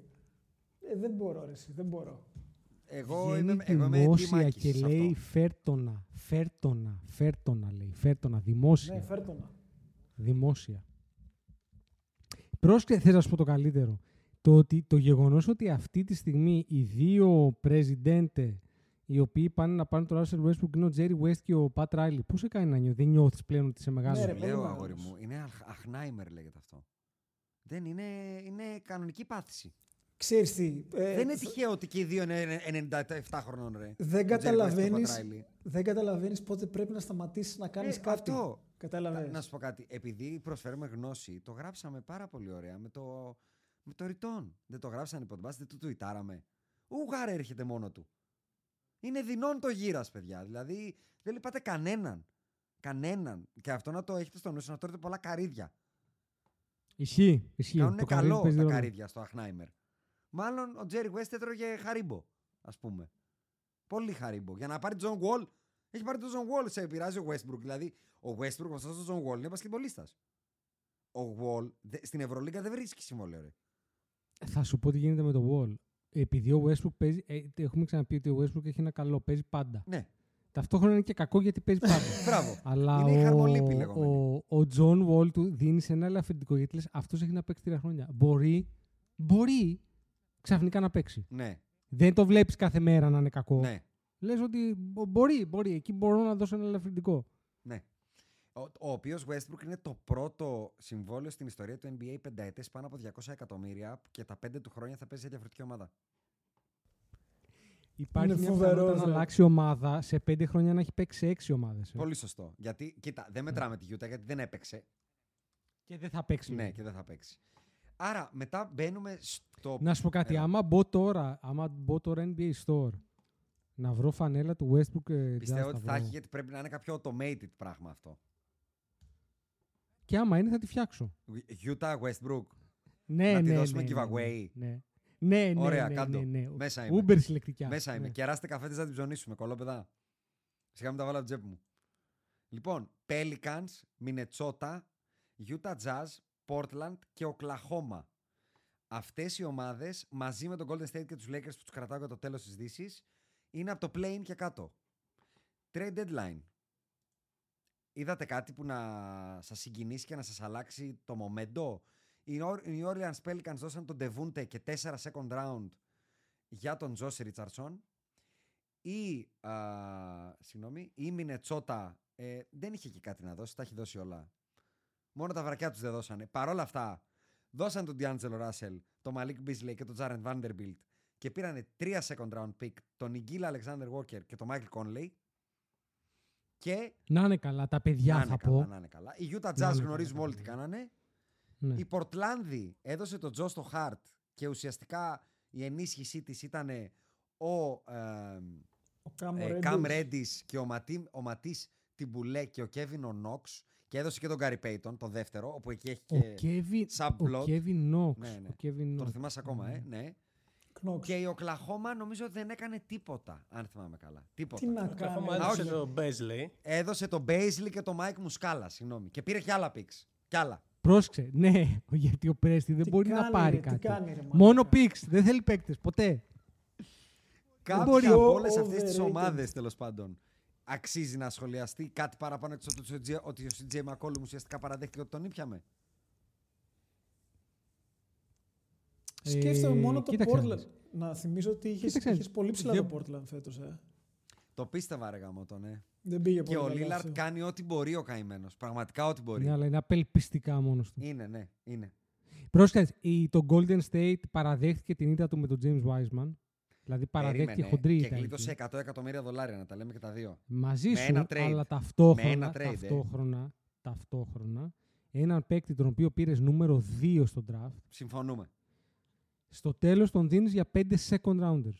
Ουσιαστικά ούτε καν. Ωραία Στο τα τέλος ρήφα τον αυτή α- πάντως. Δημιουργήσει στο και νέα τέλος- ταρήφα. Στο τέλος, τα στο πέντε τέλος τον second round. ανταλλάζεις στο τέλος τον ανταλλάζεις για έναν παίκτη που άφησες να φύγει το καλοκαίρι. Συμφωνώ. Σ- Που ήταν second rounder και δε, έπαιζε ο άνθρωπος, ε, έκανε, ήταν pizza Που boy, έτσι, βέβαια στο Volt, είναι στο γαμό eFood. τους δηλαδή. παίχτες για τον Golden State, ε.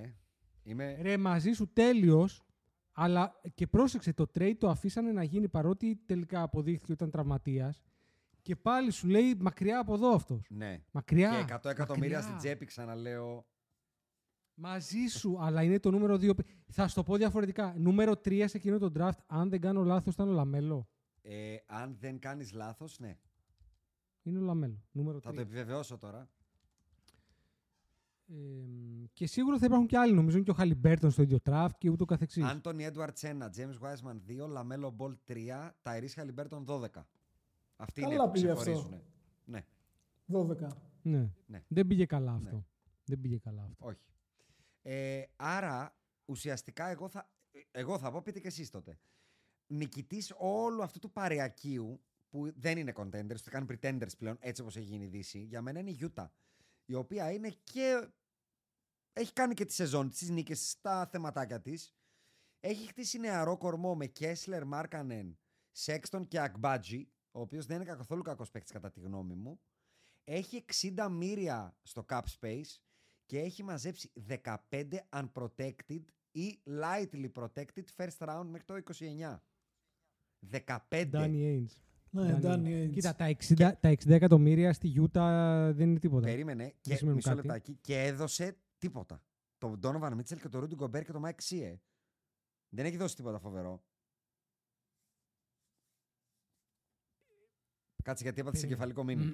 Εγώ να πω ότι ναι, τον προσπαθώ συγχαίρω να με τον καταλάβω τι Danny εννοείς με Ainge. το ότι δεν έδωσε κάτι φοβερό. Ε, δεν έχει δώσει Εννοείς το δεν έδωσε το Kevin Durant, ρε, εσύ KD. εννοώ. Α, ναι, οκ, αλλά δυο, δώσανε, διαλύσανε μια ομάδα η οποία ήταν στους τελικούς περιφέρεια. Ήταν ο ορισμός Έλα, του μωρέ. Pretender. Ο ορισμός. Ναι. Μαζί σου, μαζί σου, αλλά θέλω να πω, ξυλώσανε μια ομάδα η οποία Ναι. είχε κάποιους. Πιάσανε κάποιους κόλου. Ε, προκειμένου στη Μινεσότα δεν κάνανε πια. Κάνανε Τους ζουπήξανε αυτό που καλά λένε- καλά τους κόλους. Που μπε- δεν, μπε- δεν ζουπήξανε. Όλο εκεί μέσα, την όλο κάνανε. έξω. το βάλανε μέσα το χέρι. Δεν τον πιάσανε τον κόλλο. Είπανε αφού τον πιάνουμε. οπ, Ρε, εσύ, Ωραία. τον συγχαίρω με τον Danny Ainge, αλλά είναι καλός σε αυτά. Είναι σε, καλός αυτά ο είναι, σε, κερατάς. σε αυτά είναι καλός. Είναι καλός. Ε, Πες εγώ θέλω να πάω λίγο πίσω εκεί που λέγαμε για το Όσο Warriors. θες. Μήπως λοιπόν πλέον αυτό αποδεικνύει ότι ο Bob Mayer δεν είναι καλός GM. Το έχεις μέσα σου με τον Πομέρι, παραδέξου το και μετά θα απαντήσω. Το έχω, έχεις το έχω σου. μέσα μου, προφανώς. Τέλεια. Επιτέλους. Αρχίζει και ξεδιπλώνεται αυτός το podcast. Με το Κοίτα, podcast. δεν ξέρω για τον Bob Mayer. Εγώ θεωρώ ότι ο Bob Myers όμως είναι καλός. Αρχίζει και ξεδιπλώνεται ο Κώστας. Podcast με το podcast θα γίνει πιο κομπλεξικός από εμάς αυτό. Σημείωσε το. Ε, Σημείωσε το. Θα είναι πιο κομπλεξικός από του τέσσερις στο Ε, μα τέλος. τώρα μου λένε ότι είναι φοβερός GM όταν έχει τον Κάρι, τον Thompson που τους έχει κάνει άλλος draft. Κάνει τρε... παίρνει τον Durant, λες και ο μόνος GM που σκέφτηκε, ας πάρω τον Durant. και μετά, ε, τι έκανε, έκανε draft τον Wiseman και έδωσε Ναι. και 150 στον Poole. Τον Πουλ, το λεγόμενο. Τον Πουλ. ε, παραπάνω έδωσε, αλλά ξέρεις τι γίνεται. Ε, μ, Και συγγνώμη, Το έχω δεν ξαναπεί. έκανε draft μόνο τον ε, Wiseman. έκανε και το Moody και τον Κουμίγκα. Έχει κάνει Ε, πολλά το- καλ- ε, με, με καλό αριθμό εννοώ. Το έχω ξαναπεί πάντως ότι είναι πολύ δύσκολο σε μια ομάδα η οποία κάνει πρωταθλητισμό με παίκτες ε, οι οποίοι είναι φτασμένοι. Φτασμένοι εννοώ ότι έχουν φτάσει στο peak τους. Είναι στο peak τους. Έτσι. Ή είναι στο peak τους ή είναι πέριξ του peak τους. Ξαφνικά να του πεις... Παρα... Είναι ο ίδιος λόγος για τον οποίο ο Λεμπρόν δεν μπορεί τα πιτσιρίκια. Και όταν πήγε στο Cleveland, στην ουσία κράτησε τον ένα πιτσιρικά Ναι. που ήταν καλό, Ναι, τον Kyrie, ναι. και είπε όλοι οι άλλοι πούλο. Ήρθε στους Lakers. Λοιπόν, εμένα δεν μου λένε τίποτα όλοι αυτοί εδώ. Κάποια στιγμή θα είναι πολύ καλοί παίκτες. Θα δούμε. Τελικά κανένας δεν έγινε. Αλλά τέλος πάντων, κάποια στιγμή μπορεί να είναι πολύ καλοί παίκτες. Αλλά αυτή τη στιγμή δεν μου κάνουν. Εγώ χρειάζομαι τον Anthony Davis, τον πούλο. Τώρα λοιπόν σου λέει έχουμε picks. Τι πια picks; Δεν μπορούν αυτοί οι παίκτες να, να σηκώσουν. Είναι πολύ δύσκολο να πάρεις rookie, second year παίκτη, να τον βάλεις σε ένα σύστημα σαν τους Warriors που πρέπει να κερδίσουμε τώρα. Εκτός αν έχεις κάνει draft τον Magic Johnson, ε. Είναι πολύ, Εκτός αν έχεις πολύ κάνει μικρές κάποιο πιθανότητες. Που, όχι, που πρόσεχε, το πιο πιθανό θεωρώ ότι είναι ε, τουλάχιστον δύο από αυτούς τους παίκτες. Άμα τους βάλεις τώρα σε οποιαδήποτε ομάδα middle of the Να road γράφουνε που νούμερα. δεν είναι... Ναι, όχι όμως ε, το Detroit, ρε παιδάκι, μην πας στον απόλυτο πάτο. Πήγαινε, ρε παιδάκι μου... Στη πώς να το Μινετσότα. πω, Στη στην, Μινετσότα. στην, Ιντι- στην Ινδιάνα. Ναι. Στην Ινδιάνα, στη Washington, στην Ατλάντα, στους Knicks, α, εκεί μπορεί να μείνουν από καρδιά, στους ε, Thunder, στο Portland. Άμα τους δώσεις χρόνο, μπορεί να κάνουν blossom. Να Μπλο- το, μπλόσομ, να μπλόσομ, το πω, πω, μαλάκα. cement Τι έχω- Τι blossom. έχουμε μοιράσει πάλι ρε μαλάκα. Τι γνώση μοιράζουμε. Και ακόμα δεν έχουν πάει στην Ανατολή. Σε κάτι πάρα πολύ καλό. Ε, οπότε εγώ δεν θα αφαιρέσω από τον Bob Myers αυτή τη στιγμή ότι δεν είναι καλό GM. Το αν είναι ή δεν είναι ε, είναι πολύ σχετικό. Ναι. Στο τέλος της ημέρας έχει γράψει τέσσερα πρωταθλήματα. Εγώ αυτό ξέρω. Αυτό από μόνο του είναι κάτι. Ε, κανένα, δεν υπάρχει αλάνθαστος GM. Κανένας. Δεν υπάρχει αλάνθαστος GM. Μμμ. Ε, και στο τέλος της ημέρας ξαναλέω, γράφει πρωταθλήματα. Εδώ έκανε. Μερικές φορές πρέπει να σου κάτσει και λίγο. Εδώ κατάφερε να κάνει καλό trade ο Πελίνκα. Εγώ είμαι στη Καλά, μέση αυτό μεταξύ είναι- Κώστα και Αντρέα. Δηλαδή θεωρώ ότι ο Μάιερς προφανώς δεν είναι ο άγγελος επιγής όπως παρουσιάζεται, αλλά θέλει τρομερά managerial skills για να κρατήσεις τόσο επιτυχημένο αυτό το μοντέλο. Γιατί το GM League δεν είναι μόνο τα trade, κατά τη γνώμη μου, ούτε τα συμβόλαια. Είναι και, ακόμα και το πώς χειρίστηκε η περίπτωση Draymond Green Jordan Poole, που τους σκάσει μια μπόμπα στα χέρια και μπορούσε να ανατινάξει όλη την ομάδα. Το ότι ουσιαστικά είναι τώρα. δε- δεν είναι καν στην ανάμνηση κανενός αυτό το πράγμα. Είναι, είναι proof of ε, GM skills κατά τη γνώμη μου. Γιατί θέλει behind the scenes, δημοσιογράφους, να τους κάνεις pamper, μην το, κα- μην το φουσκώνεις. Θέλει πολύ πουτανιά η θέση GM. Δεν είναι μόνο trade και, και νούμερα κτλ. Κατά τη γνώμη μου. Οπότε του το δίνω του ανθρώπου. Δηλαδή δεν μπορεί να έχεις φτιάξει το δεύτερο πιο επιτυχημένο μοντέλο μετά τους Chicago Bulls του Jerry Krause και να μην είσαι καλός GM. Μπορεί να μην είσαι αυτός που πιάνει χρ- ε, σκατά και τα κάνει χρυσάφι. Μαζί σου πάντα το κάνει αυτό η Αμερική. Τα, τα, τα κάνει overinflate τα πάντα. Αλλά δες το και με τι συγκρίνεται, ρε Κώστα. Δηλαδή, αν σου έλεγα παίζουν τους πέντε καλύτερους GM του NBA, δεν θα μου τον έβαζες μέσα. Να σου το πω έτσι. Που, που, που να μπορούν να κάνουν. Και, να, περίμενε. Να μπορούν να κάνουν proof track record. Έτσι, όχι να μου πεις εγώ πιστεύω αυτό. Τώρα, για, πε, για παίζουν ποιοι είναι οι πέντε καλύτεροι GM στο NBA. Αφού δεν θα τον έβαζες μέσα. Ο Ο Ουζίρι θα Ουζίρι. μου πεις τώρα. Όχι. Ε, ναι, ναι, ναι. ο- στο- Τον Raptors Κάτσε, μέσα. ο Ουζίρι, ο Ουζίρι, ας πούμε, ο οποίος παίρνει ένα πρωτάθλημα επειδή πάει ο Καουάι εκεί επειδή πεθαίνει και το μετά Golden όμως... State. Ναι, και επειδή πεθαίνει το Golden State και μετά είμαστε σε αυτό το ενδιάμεσο. όπου Οι προπονητές που έχει πάρει μέχρι τον ε, Ners είναι από μέτρη έως κακοί. Και, και τώρα δεν Ε, έκανε ε, και τίποτα, ε. Έμεινε αλλά- με Και το είμαστε, δάχτυλος στα, στο- είμαστε στο απόλυτο stuck in no man's land. Πρέπει στο όμως απόλυτο. να το αναγνωρίσω ότι είναι στο Τορόντο, δεν είναι στο... Είναι, είναι. Στο... Μαζί σου, αλλά, σα- αλλά στο προσπαθώ Bay να Area. σου πω ότι ακόμα και εκεί δεν ψαρώνω. Θα, Δεν θα, ξέρω. στους- Εντάξει, θα, Ναι, ούτε οκ. εγώ ψαρώνω. θα στους Απλά λέω. διαβάσω διαγώνια και θα με σταματάς. Hawks, Landry Fields, Boston Celtics, Brax- Brad Stevens, Sin Marks, Bro- ε, Brooklyn Nets, Kapchak Hornets, Eversley Bulls, Cavaliers Altman, Mavericks Harrison, Booth Nuggets, Pistons Weaver, Mavericks Bockmeyers, Stone Rockets, Bu- Buchanan Pacers, Clippers Jerry West πες, παρότι έχουν τον Michael Winger, Lakers Pelinka, Kleiman στους Grizzlies, Ellisberg στους Heat, με έχεις σταματήσει κάπου; Α, θες να σε σταματήσω. Ναι, Ποιοι από αυτούς είναι καλύτεροι Ωραία. από Θα Myers, σου, ρε παιδάκι θα σου μου; πω. Ο, ε, ο- τον Memphis. ωραία, Πώς ένα το λέμε. μαζί σου, ένα μαζί σου. Παρότι έχει Ε, τον Τζαμοράντ και τον Dylan Brooks. Παρότι πρόβλημά του. Τζαμοράν. Ναι. Πρόβλημά του, ωραία. Αλλά ε, έχει... Βασικά το Memphis έχει κάνει... Τον κράτησε Μαζί τον σου, Dylan Brooks, μαζί ε. σου, Memphis, δεύτερο. Ναι.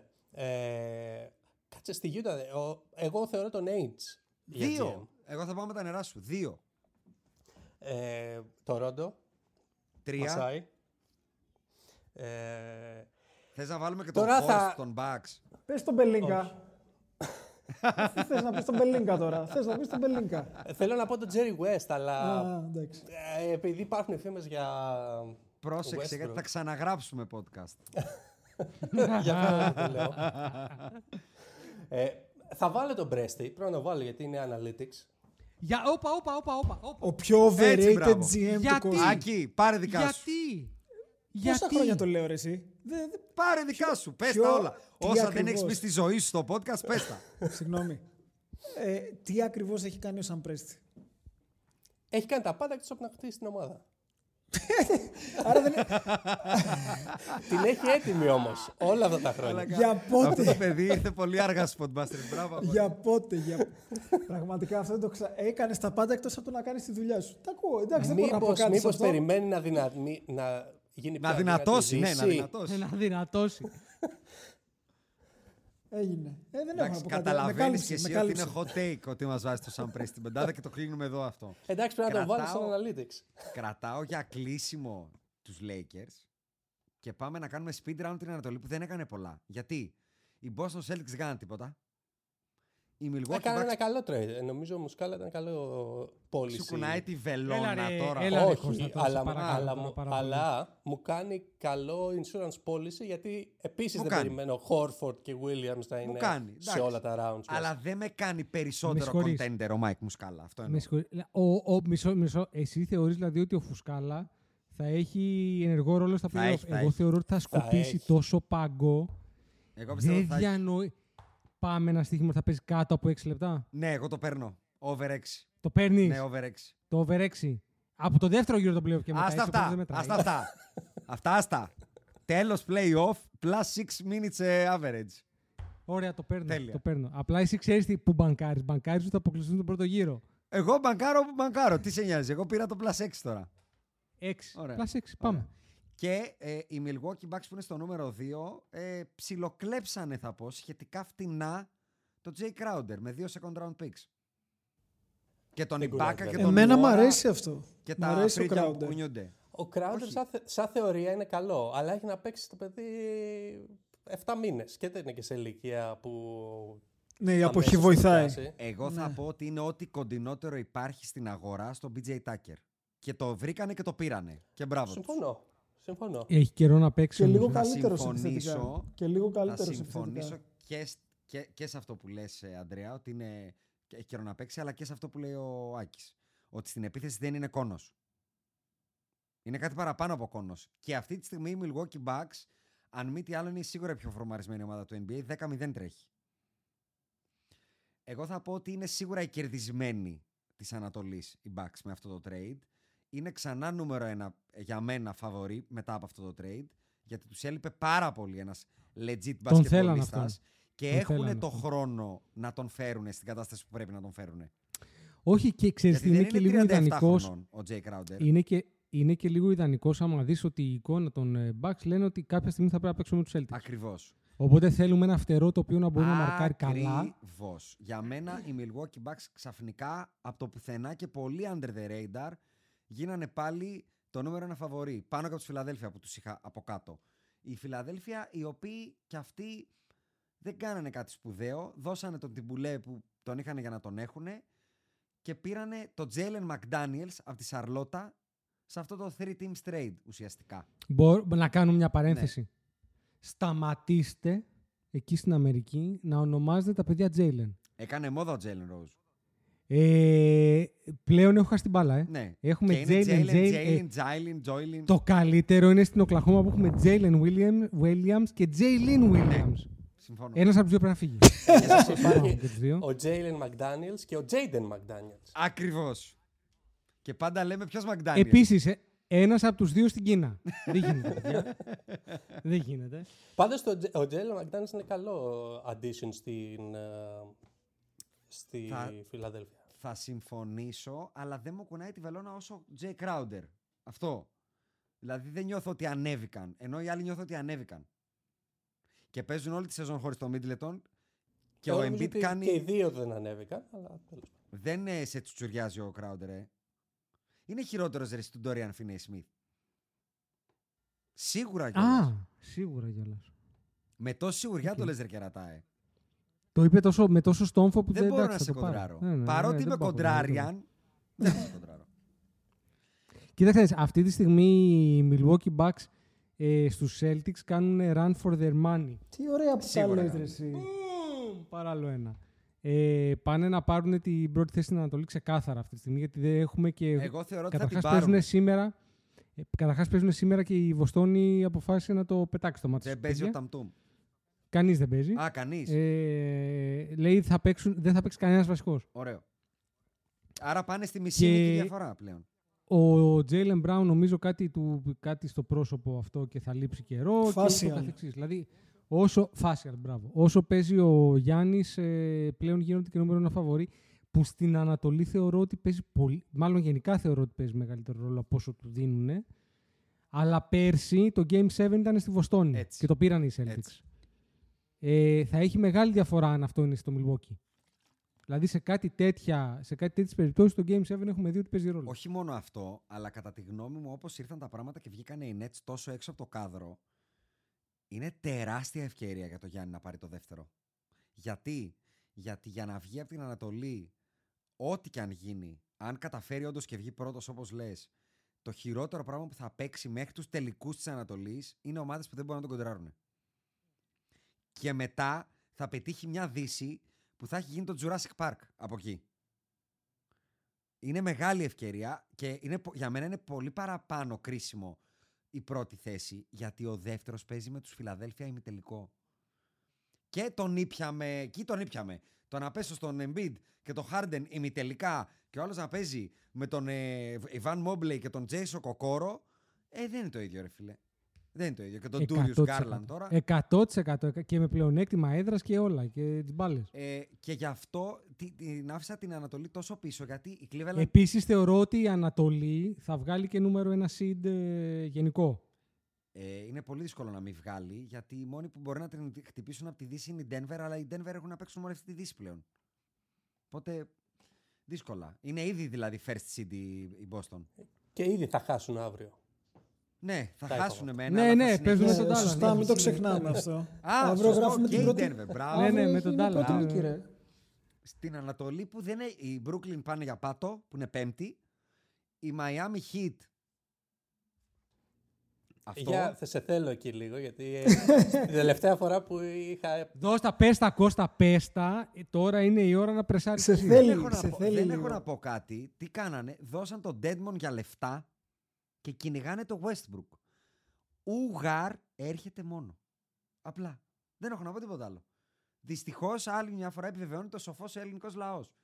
Και οι παροιμίες του. Ο Πατ Ράιλι δυστυχώς ήρθε η ώρα να τον καληνυχτήσουμε. Καληνυχτήσαμε πολλούς ιστορικούς ανθρώπους με άσχημο τρόπο.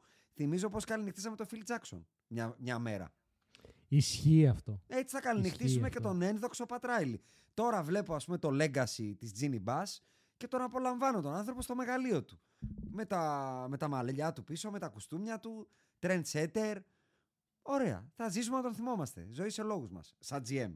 Να είναι καλά ο άνθρωπος. Τον Σαν τα έθαψε, κυπαρίσια. ε. Τον έθαψε. Οι Cleveland Cavaliers είναι η μία από τις δύο ομάδες του NBA που δεν έκανε τίποτα. Τίποτα. Μηδέν. Οπότε εκεί δεν έχω να πω κάτι. Δεν με τσουτσούριαζαν για πρωτάθλημα. Όχι, με κάνεις τσουτσουριάζουν. λάθος. Ε, έχουν ήδη κινηθεί στο buyout market και έχουν πάρει τον Danny Green. Έχουν πάρει τον Danny Green που αγνοούσα ότι ακόμα είναι ενεργεία μπασκετμπολίστας. Δεν έχουν κάνει τίποτα λοιπόν. Συνεχίζω. τον αγνοούσα. Όχι, θεωρώ ότι κάνανε κάτι, το Το καταφέρανε. μόνο που καταφέρανε είναι να ξαναπούμε Μετά εμείς από το- το μικρόφωνο το βάλε ένα. Βάλε ένα. Αυτό. Το καταφέρανε. μόνο που καταφέρανε είναι. Δηλαδή, αν δεν μπαίνεις στο Westbrook για να γίνεις χειρότερος, θέλει προσπάθεια. Αυτοί πήραν ένα παίκτη ο οποίος μπαίνει μέσα για να κάνει κάρδιο. Αυτό είναι ισχύει. φοβερό, ρε, εσύ. Αυτό ισχύει. Αυτοί που κάνανε κάτι και κάνανε και κάτι ωραίο είναι τα Knicks που πήραν τον Τζο στο Χάρτ που εμένα μου αρέσει πάρα πολύ. Σαν κίνηση. Είναι ο πιο παίχτης που ταιριάζει στο, στον ε, προπονητή. Θεωρώ ότι έχουν φτιάξει μια ομάδα που είναι πολύ ελκυστική για ένα superstar. Και στον Και Αντρέα εδώ αρέσει θέλω πολύ. το take του Κώστα. Στον Αντρέα αρέσει πολύ αυτή η ομάδα. Έχουν superstar. Όπα. Τα... Με βλέπεις πως σε βλέπω, ε. Κάτσε, δεν έχουν το Randall που είναι All-Star. Ναι, οκ. Θα μιλήσουμε σοβαρά. ή θα Σταμάτα το να γυρίσουμε μας στην καβλά? γλεντάς και Να σου πω, μίλα κοίτα, σοβαρά. Αν κουρα... Γράφουμε μία Γιατί ώρα... αυτή η Περίμενε. ομάδα αντικειμενικά. Γράφουμε μία ώρα και 37 λεπτά. Αν κουράστηκε ή αν το μωρό κλαίει, α πούμε. Μπορεί να φύγει, δεν μη σε κρατάμε. δεν υπάρχει πρόβλημα. όχι, όχι. Δεν Κοίτα, παρεξηγούμε εδώ. ε, Η Knicks είναι συμπαθητική ομάδα. Ε, απλά θέλουν έναν ε, σ- star. Δεν είναι πολύ ωραίο, μια πολύ ωραία δομή το no superstar mentality που έχεις μαζέψει με Branson, με Josh Hart, με Grimes, με Mitchell Robinson, ακόμα και ο Randall. Μπορεί να έχει κάποια θέματα, αλλά το παιδί μαλάκι στον εγκέφαλο δεν έχει. Σουπερστάρι λύκη και βεντετιλίκη και δεν ξέρω εγώ. Δεν έχει. Ό,τι έβγαλε το έβγαλε πέρσι και φαίνεται φέτος ότι είναι πολύ controlled. Συμφωνώ. Άμα μπορούσαν να κάνουν flip τον Barrett για έναν λίγο πιο σοβαρό και πώς το λένε, ε, stable παίχτη, να το πω, αν είχαν τον Siakam αντί για τον Barrett, που εντάξει, ο Siakam θα μου πεις είναι τρεις φορές καλύτερος. Αλλά πες ότι με κάποιο τρόπο τον είχαν. 162, όχι 3, αλλά τέλος πάντων. Ε, τότε μιλάμε για πάρα πολύ καλή ομάδα. Ε, σπαν... Σαν ξινή κλανιά είναι αυτή η ομάδα. Εγώ διαφωνώ πάρα πολύ, Αντρέα. Πάρα πολύ. Σαν ξινή κλανιά. Δεν έχει τίποτα να μου δείξει. Εγώ λέω ότι αν, Τίποτα. αν μπορούσε να πάρει έναν μπασκετμπολίστα κανονικό, πρωτοκλασσά, το τούμπανο, ε, θα δημιουργούσε πολλά προβλήματα. Γιατί Και έχει να- πάρα πολύ οικονομικούς Κάτσε, παίχτε και να πάρα κρατούσε πολύ και- καλούς παίχτε. Να κρατούσε δηλαδή το Ράντλ και να παίρνει άλλον ένα καλό. Ράντλ, Τζος Χάρτ, Μπράνσον και ένα superstar. Και να δώσει ακριβώς αυτό που είπε, ακριβώς αυτό που είπε ο, ο, ο Κώστας. Ό,τι είπε. Κάτσε αυτή η Τον- ομάδα είναι το- με- contending δηλαδή. Ε, αναλόγως το superstar και πόσο καλά θα κουμπώσει είναι ε, contending. Ωραία. Πες ότι Ήταν η ΠΕ στο πάει και Cleveland παίρνει. Να επίπεδο, βρούμε, θα έλεγα. να βρούμε ποιος είναι ο επόμενος disgruntled ε, superstar. Γιατί, γιατί για, να, για, να, για να βοηθήσω, έχει και πολύ ωραία tradable συμβόλαια. Ο Μπάρετ είναι ωραίο συμβόλαιο γιατί έχει πενταετές με 10, είναι φτηνό και από δίπλα κουμπώνει 15 ο Derrick Rose και 18. Δεν, είναι σπεντα- δεν, παίρνει δε- δεν έχει 10 από του χρόνου ο Μπάρετ. Ο Μπάρετ Α, από του κάνει χρόνου κάποιο έχει 172 εκατομμύρια. Οκ, ναι. οκ, αυτό δεν το θυμάμαι, ε, γιατί έτσι το είχα αναλύσει. Και ο Evan Fournier με 18 και έχει κι άλλο ένα ωραίο trade asset για μένα, τον Όμπι Τόπιν. Που είναι, Ο είναι Fournier ωραίο asset. επίσης νομίζω είναι expiring. Όχι, όχι, Ναι, 3 είναι- years. Ε, Έχει- Ο Όμπι Τόπιν επίσης είναι παίκτης που θα έπρεπε να παίζει. Τώρα, εντάξει. Δεν διαφωνώ σε αυτό. Δεν διαφωνώ. Και έχει και τα picks της περιέργως. Ο, Α- ο RJ Barrett από του χρόνου είναι, πάει 24, 26, 28, 30. Οι, οι Knicks, ξέρεις τι picks έχουν. Έχουν τρία first round picks το 23 και δι- τρία second το 24. Δύο first round το 25, τρία second το 25. Αν αυτά τα πακετάρεις το καλοκαίρι, εγώ θεωρώ ότι μπορεί να πάρεις παίχτη. Πολύ σοβαρό Ε, παίχτη. Και λέω, και λέω, και λέω. Πες λοιπόν ότι ψάχνεις τον επόμενο disgruntled Μμ, superstar. μμ. Και λέω εγώ, που παρότι δεν θεωρώ ότι είναι ακριβώς αυτό που λέμε superstar, αλλά δεν έχει σημασία. Μμμ, Πας και, και είναι available το καλοκαίρι ο Karl-Anthony Towns. μμμ. Οκ. Όχι. Εγώ έχω παίχτη να σου πω. Α, για πες τον. Γιάννης Αντετοκούνμπο. Ε, α, εσύ θες τον superstar. Ζορίστηκες, ε. Δεν θες, Παραδέξου- δεν θες έναν superstar. Παραδέξω ότι ζορίστηκες Ρε καταρχάς εσύ, ρε γιατί εσύ, α- σκέφτηκε. Έχει δίκιο ο Μαλάκας ο κοντός. Παραδέξου το. όχι, θα σου πω, όχι, όχι, θα σου πω. Βασικά, θα σου όπου πω, και θα να σου το πω, θα βάλεις σου το πω. Γιάννη, γίνονται Ακριβώς. Δηλαδή, α, το Γιάννη αυτή τη στιγμή πάρ' τον και βάλ τον στις 25 από τι 30 ομάδε του NBA και είναι Ο contender. Γιάννης Χαίρομαι θέλει ένα πολύ. συγκεκριμένο μοντέλο να λειτουργήσει. Δεν νομίζω ότι μπορεί να λειτουργήσει με τον Καΐρη και με τον Χάρντεν. Θέλει Ο Γιάννης θεωρώ ότι non-superstar κα- ομάδα, κάνει, grit and grind con- ομάδα. Είναι τέτοιος χαρακτήρας. Memphis Και οι δηλαδή. Knicks. κάνει contender, κάνει Με έβει χωρίς τον contender. Τζαμοράν, προφανώς. Εντάξει. Προφανώς υπάρχουν συνθήκες οι οποίες είναι καλύτερες από άλλες. Αλλά contender κάνει οποιαδήποτε από τις 25 ομάδες του NBA που βλέπω αυτή τη στιγμή. Όχι, ε, μπροστά εγώ μου. δεν δηλαδή, είπα, πέντε λοιπόν, μόνο δεν περίμενε, κάνει. ε, δεν είπα λοιπόν τυχαία το Γιάννη. Γιατί, γιατί ο, ο part owner των Bucks πουλάει. Ο Γιάννης, Ναι, αλλά είναι ο, πα- είναι ο part owner που δεν τα πηγαίνει καλά με τον Γιάννη όμως. αυ- Ο άλλος είναι ο δεν δικός ξέρεις μας. τι θα έρθει και τι πολιτική θα έχει όμως. Υπάρχει αστάθεια εκεί λοιπόν αυτή τη στιγμή. 1-0. 2-0. Drew Holiday, Middleton are not getting younger. Δηλαδή το παράθυρο είναι, φε... 100%. είναι φέτος και 100%. καληνύχτα μετά. Είναι 100%. assets να ενισχυθούν. Και τα έχουμε ξαναπεί ότι θα παίξει άλλο ένα χρόνο. Τέλος. Μετά θα φύγει. Όπα. Όπα, όπα, όπα. όπα, όπα. Όπα. Ξεχάσαμε. Δεν έχουμε ήχο, ρε. bro. Πάρε, πάρε το 0. Πάρε το 0. Δεν έχουμε ήχο. Αλλά μην σταματήσεις να γράφεις γιατί μετά τη γαμίσαμε.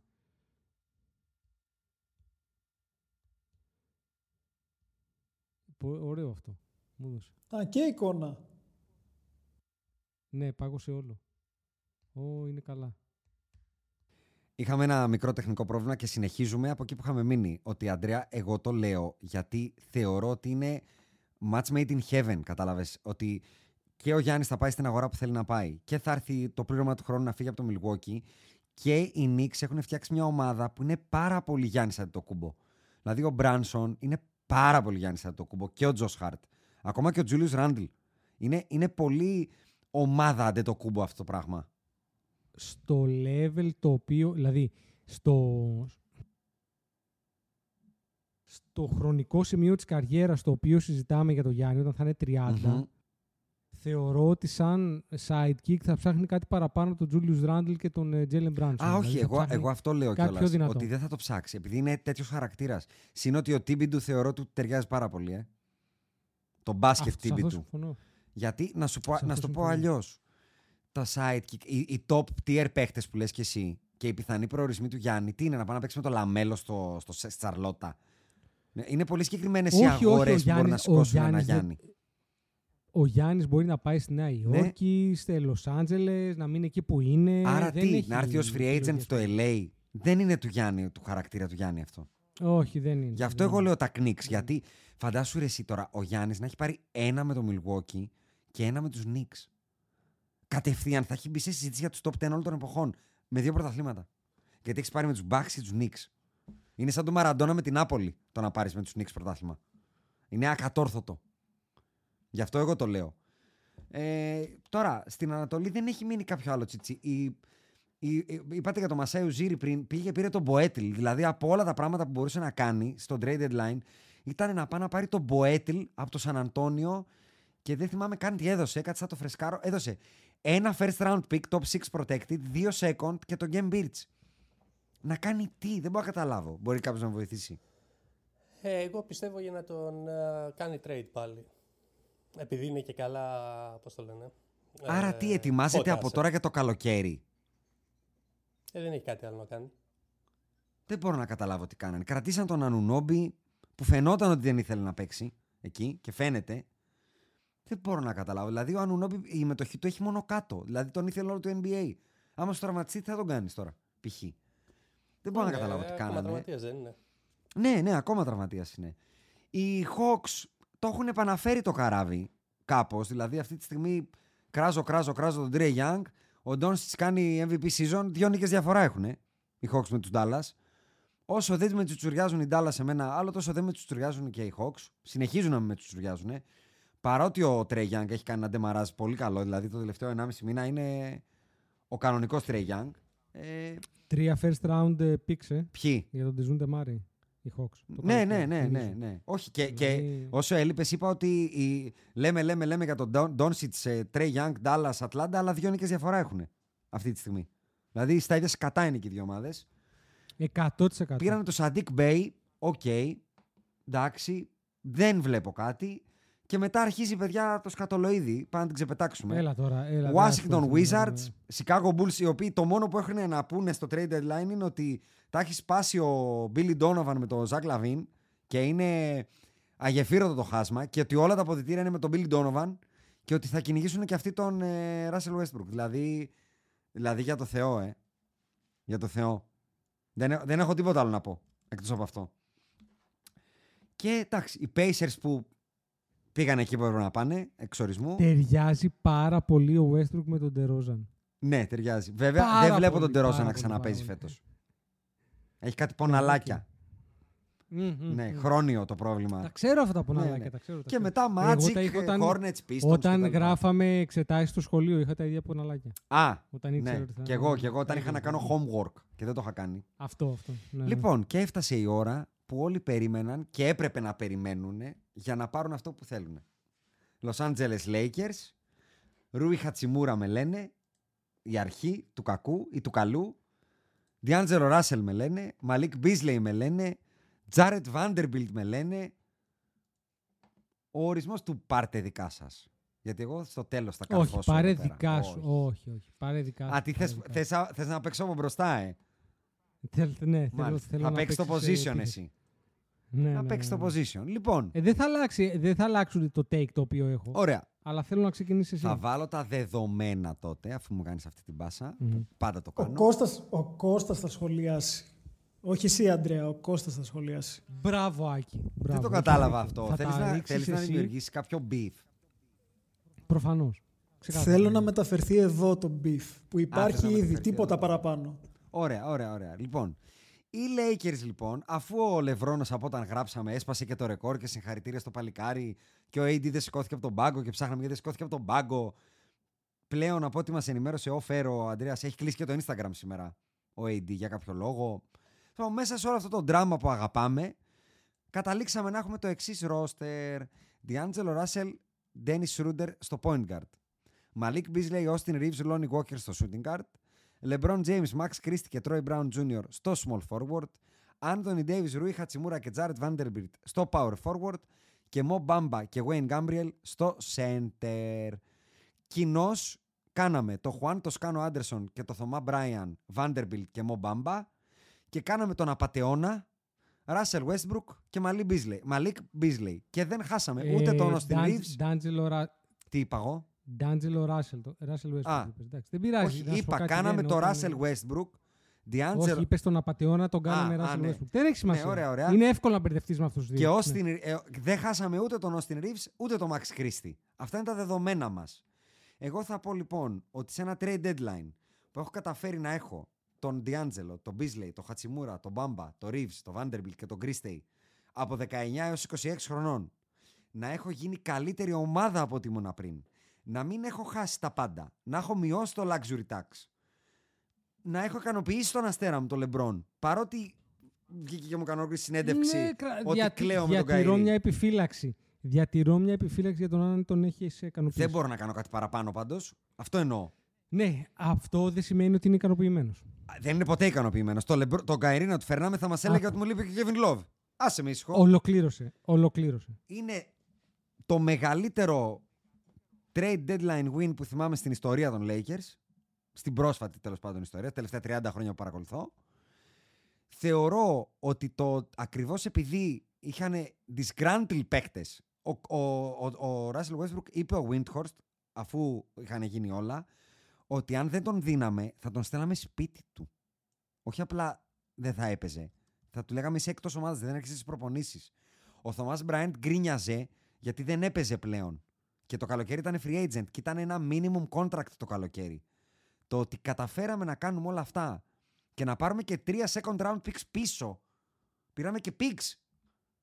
Δηλαδή, δεν μπορώ να βρω κάτι, όχι απλά να κριτικάρω, να μην βγάλω το καπέλο, να σου πω την αλήθεια. Δηλαδή, μιλάμε τώρα για κέντημα ε, αδιανόητου επίπεδου. Δηλαδή, τώρα πήραμε ένα minimum contract το καλοκαίρι και τον κάναμε παίχτες και picks. Πήραμε παίχτες που μας λείπανε. Πήραμε το Vanderbilt και το Malik Beasley που δεν μπορώ να πιστέψω ότι ο Κώστας δεν τους ήθελε στον Dallas Mavericks. Αν με ρωτήσεις. Χωρίς να Κάτσε, μιλήσεις ρε, κάτσε καν. να ακούσουμε, να Ναι, ακούσουμε. ναι. Και κλείνω λοιπόν και λέω ότι έχεις κάνει και όλα αυτά και παρόλα αυτά είσαι και πάρα πολύ ωραίος στην off-season γιατί πάρα πολλά από αυτά είναι expiring. Δεν έχεις, ε, δεν έχεις φορτωθεί δηλαδή τίποτα ασήκωτα. Με τον Beasley και τον Vanderbilt να είναι και extension eligible το καλοκαίρι. Εγώ θα πω λοιπόν ότι οι Lakers είναι, κάνανε αυτό που περίμενα από το καλοκαίρι και το είχα δώσει ως, πι- ως ε, take, ότι θα γίνουν contenders και είναι contenders. Το κάνανε αργά, αλλά καλά το κάνανε αργά γιατί έπρεπε να περιμένουν αναγκαστικά για να πάρουν τις ευκαιρίες που θα δώσει η αγορά. Και δυστυχώς όμως είναι δυόμιση νίκες από το play-in και παίζουν όλη τη σεζόν μέχρι τις 15 Μαρτίου. Έχουμε σήμερα 14 Φεβρουαρίου. Παίζουν με τους Blazers, τους Pelicans, τους Warriors, τους Mavericks, τους Grizzlies, τους Thunder, τους Minnesota, ξανά τους Warriors, ξανά τους Grizzlies, τους Raptors, τους Knicks και τους Pelicans. Ούτε μία νίκη δεν μπορώ να βρω σίγουρη σε αυτό το μάτς. Ούτε μία που θα μου έλεγες βάλε όλο τον τραπεζικό λογαριασμό ότι σήμερα κερδίζουμε. Δεν βρίσκω μία. Ήρεμα εσύ. Ο Λεμπρόν δεν παίζει και για να αποκτήσει ομοιογένεια μια ομάδα δεν γίνεται από τη μία μέρα στην άλλη.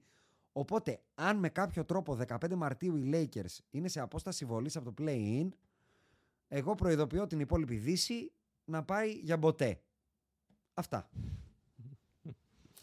Λοιπόν, Δεν θα διαφωνήσω. Επί... Α, νο, με συγχωρείς, Δεν Κώστα. είναι η σειρά σου. Όχι, όχι, όχι. Ναι, έχεις δίκιο. Έχεις δίκιο. ε, από όλους αυτούς τους παίχτες που μαζέψατε, ε, μόνο ο Vanderbilt με, με τριγκάρι. Ο Μαλίκ Beasley. Beasley σου κάνει λιγότερη από το, Team λιγότερο από το Hardaway Team Hardaway Jr. Jr. 1.5. Α, ωραία. Ε, εντάξει. Οκ. Εντάξει. Ε, Χατσιμούρα Σεβαστό. είναι ορισμός του replacement player. Ε, δεν έχει πάει καμία φορά στη, στην καριέρα του πάνω από το μείον 3 στο plus minus. Ε, Οκ. ο, Δια, ο D'Angelo Russell καλύτερα να είχατε πάρει τον ε, ε, Conley. Α, καλύτερα. Καλύτερα να είχατε Α, πάρει τον καλύτερα. Conley. These takes will not Ε, age well, αλλά οκ. Και ποιον άλλον πήρατε; Α, Μο Μπάμπα. Εντάξει. Από το Gabriel τα ίδια πράγματα. Οκ. Ερώτηση. Θεωρείς ότι υπάρχει Ποιο πιθανό... Gabriel, Το εσύ, Wayne. τον Το Wayne. Wayne. Το Wayne. Είναι η αλλαγή Α, μας ε, τώρα. το, αυτό, το παιδί, αυτό το παιδί δεν ξέρει μπάσκετ. ρε. Αυτή είναι η αλλαγή μας στο center. Το ίδιο λέει. Αυτό λέει. Ερώτηση, ερώτηση. Άρα εσύ θεωρείς ότι ο Μο Μπάμπα είναι... Το, το, Είναι- είναι, καλύτερος γιατί έχει και τρίποντο. Α. Αλλά μέχρι εκεί. Α, Μέχρι εκεί. α μέχρι εκεί. Ε, δεν χρειάζομαι κάτι παραπάνω. Περίμενε. από τους λόγους. Ένα-ένα. Αν μπορεί να πάρει rebound τάπα και να βάλει και τρίποντο... Έχω να κάνω κάποιες με ερωτήσεις. τον LeBron και τον Davis είμαι καλά. Έχω να κάνω κάποιες ερωτήσεις. Με Ο τον Ρούι LeBron ο δεν είσαι- αν Χατσιμούρα. παίξουνε. Τι, τι, τι. Αν παίξουν ο Λεμπρόν και ο AD, Βέβαια, γιατί μα, είναι να σου πω τις κουβέντες η μας πάντα CP3 με την CP3 ίδια και AD λογική φάση. κι αν ο, κι αν ο Ντόνσιτς κάνει δίαιτα και ο Καΐρη δεν ψεκάζει το ψεκαστικό. Προφανώς, αν. Ναι, ναι, Αν. αλλά οι πιθανότητες δεν είναι με το μέρος τους να παίξουν. Ούτε, Ούτε με του Καΐρη είναι. με το Κάιρι. Αυτό, γι' αυτό λέω ότι πάμε ένα-ένα.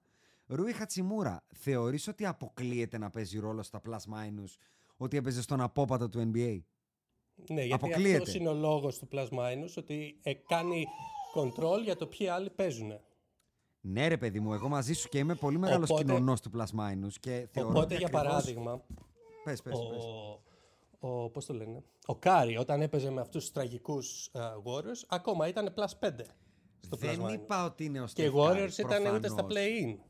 Δεν είπα ότι είναι ο Steph Όχι, Curry. απλά θέλω να σου πω ότι είναι το plus minus παίρνει υπόψη του με ποιους παίζει. Παίρνει μαζί σου, αλλά το να είσαι μείον τρία στους Wizards δεν είναι κακό. Αυτό λέω. Δηλαδή, θεωρώ ότι υπάρχει περίπτωση αυτός ο άνθρωπος, αν παίζει με τέτοιους συμπαίχτε για τα επόμενα τρία χρόνια, να μην πέσει ποτέ κάτω από το θετικό, να είναι πάντα plus.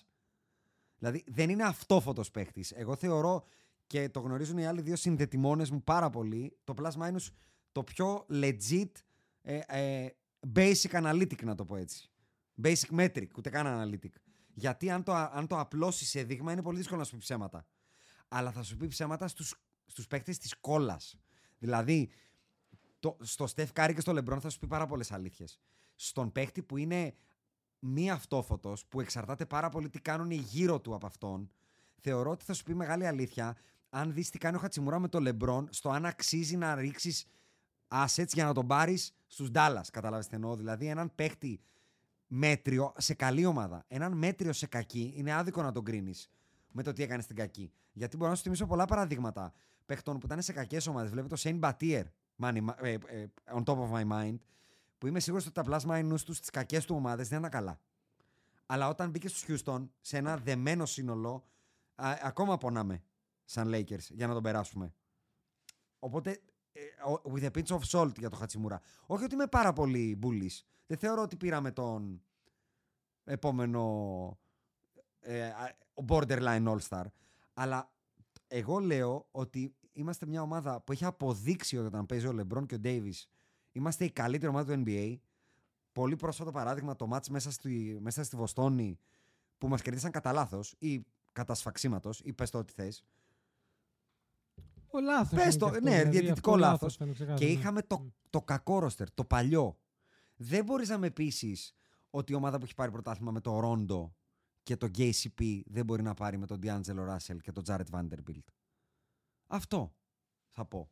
Και δεν μπορείς να με πείσεις ότι θα με αποκλείσουν οι, οι, οι Phoenix Suns με παίχτη τον Chris Paul. Αρνούμε. Αρνούμε. Δεν το δέχομαι. Καλά, οι Phoenix Suns άμα είναι γεμάτοι θα σας να αποκλείσουν έρθουν σίγουρα. να, να- Θέλω να έρθει να αποκλείσει η ομάδα του LeBron ο Chris Paul με, το, με τους Monsters μαζί. Αλλά θέλω να είναι ο Chris Paul μέσα. Τον θέλω μέσα. Και να μας αποκλείσει. Το θέλω. Ε, καλά, το να είναι μέσα ζητάς και εσύ πολλά στα playoff, ρε παιδί μου. Δεν ζητάς κάτι, δεν ζητάς κάτι Εντάξει. απλό. Τότε να έρθουν Ζήτα κάτι πιο απλό. τότε να έρθουν με τον Cameron Payne τα παιδιά. Να πάρουν φόρα και να έρθουν. Κοίτα, κοίτα, εγώ αυτό που λέω είναι ότι σίγουρα βελτιώθηκε το roster των Lakers. Δεν το συζητάμε αυτό. Πήρε κανονικούς μπασκετμπολίστες. Ε, αλλά play-in και πολύ είναι. Πάνω Δηλαδή, ή κάτω από τους Dallas Mavericks; Κάτω. Σίγουρα. Σίγουρα. Σίγουρα. Το θέλω, Ξέρεις Ανίτα. πόσο θέλω να μπει Το στα play-in; θέλω. Πόσο θέλω να σε βρω στα play-in; Να σου κάνω Στα έναν play-in δεν με έρωτα βρεις. όλο τρέλα. Κάτσε ρε παιδί μου, πώς το λες αυτό τόσο σίγουρα; Ούτε εγώ δεν είμαι τόσο σίγουρος ότι θα Και- είμαι στα play-in. Μόλις είπα ότι μπορεί να μην μπω. Εσύ είπες ότι Κάτσε. είναι το- ε, εσύ έχεις ξεκινήσει από το είμαστε contenders. Μετά θα πούμε στα Ε, play-in έχω μείνει και πίσω, θα ρε. μας εσύ. φοβούνται Έχω μείνει όλοι. πίσω. Όχι, όχι. Αν μπω, κλάφτε. Το είπα. Αλλά έχω μείνει πίσω. Και έχω και πολύ δύσκολο πρόγραμμα στον επόμενο μήνα. Όντως.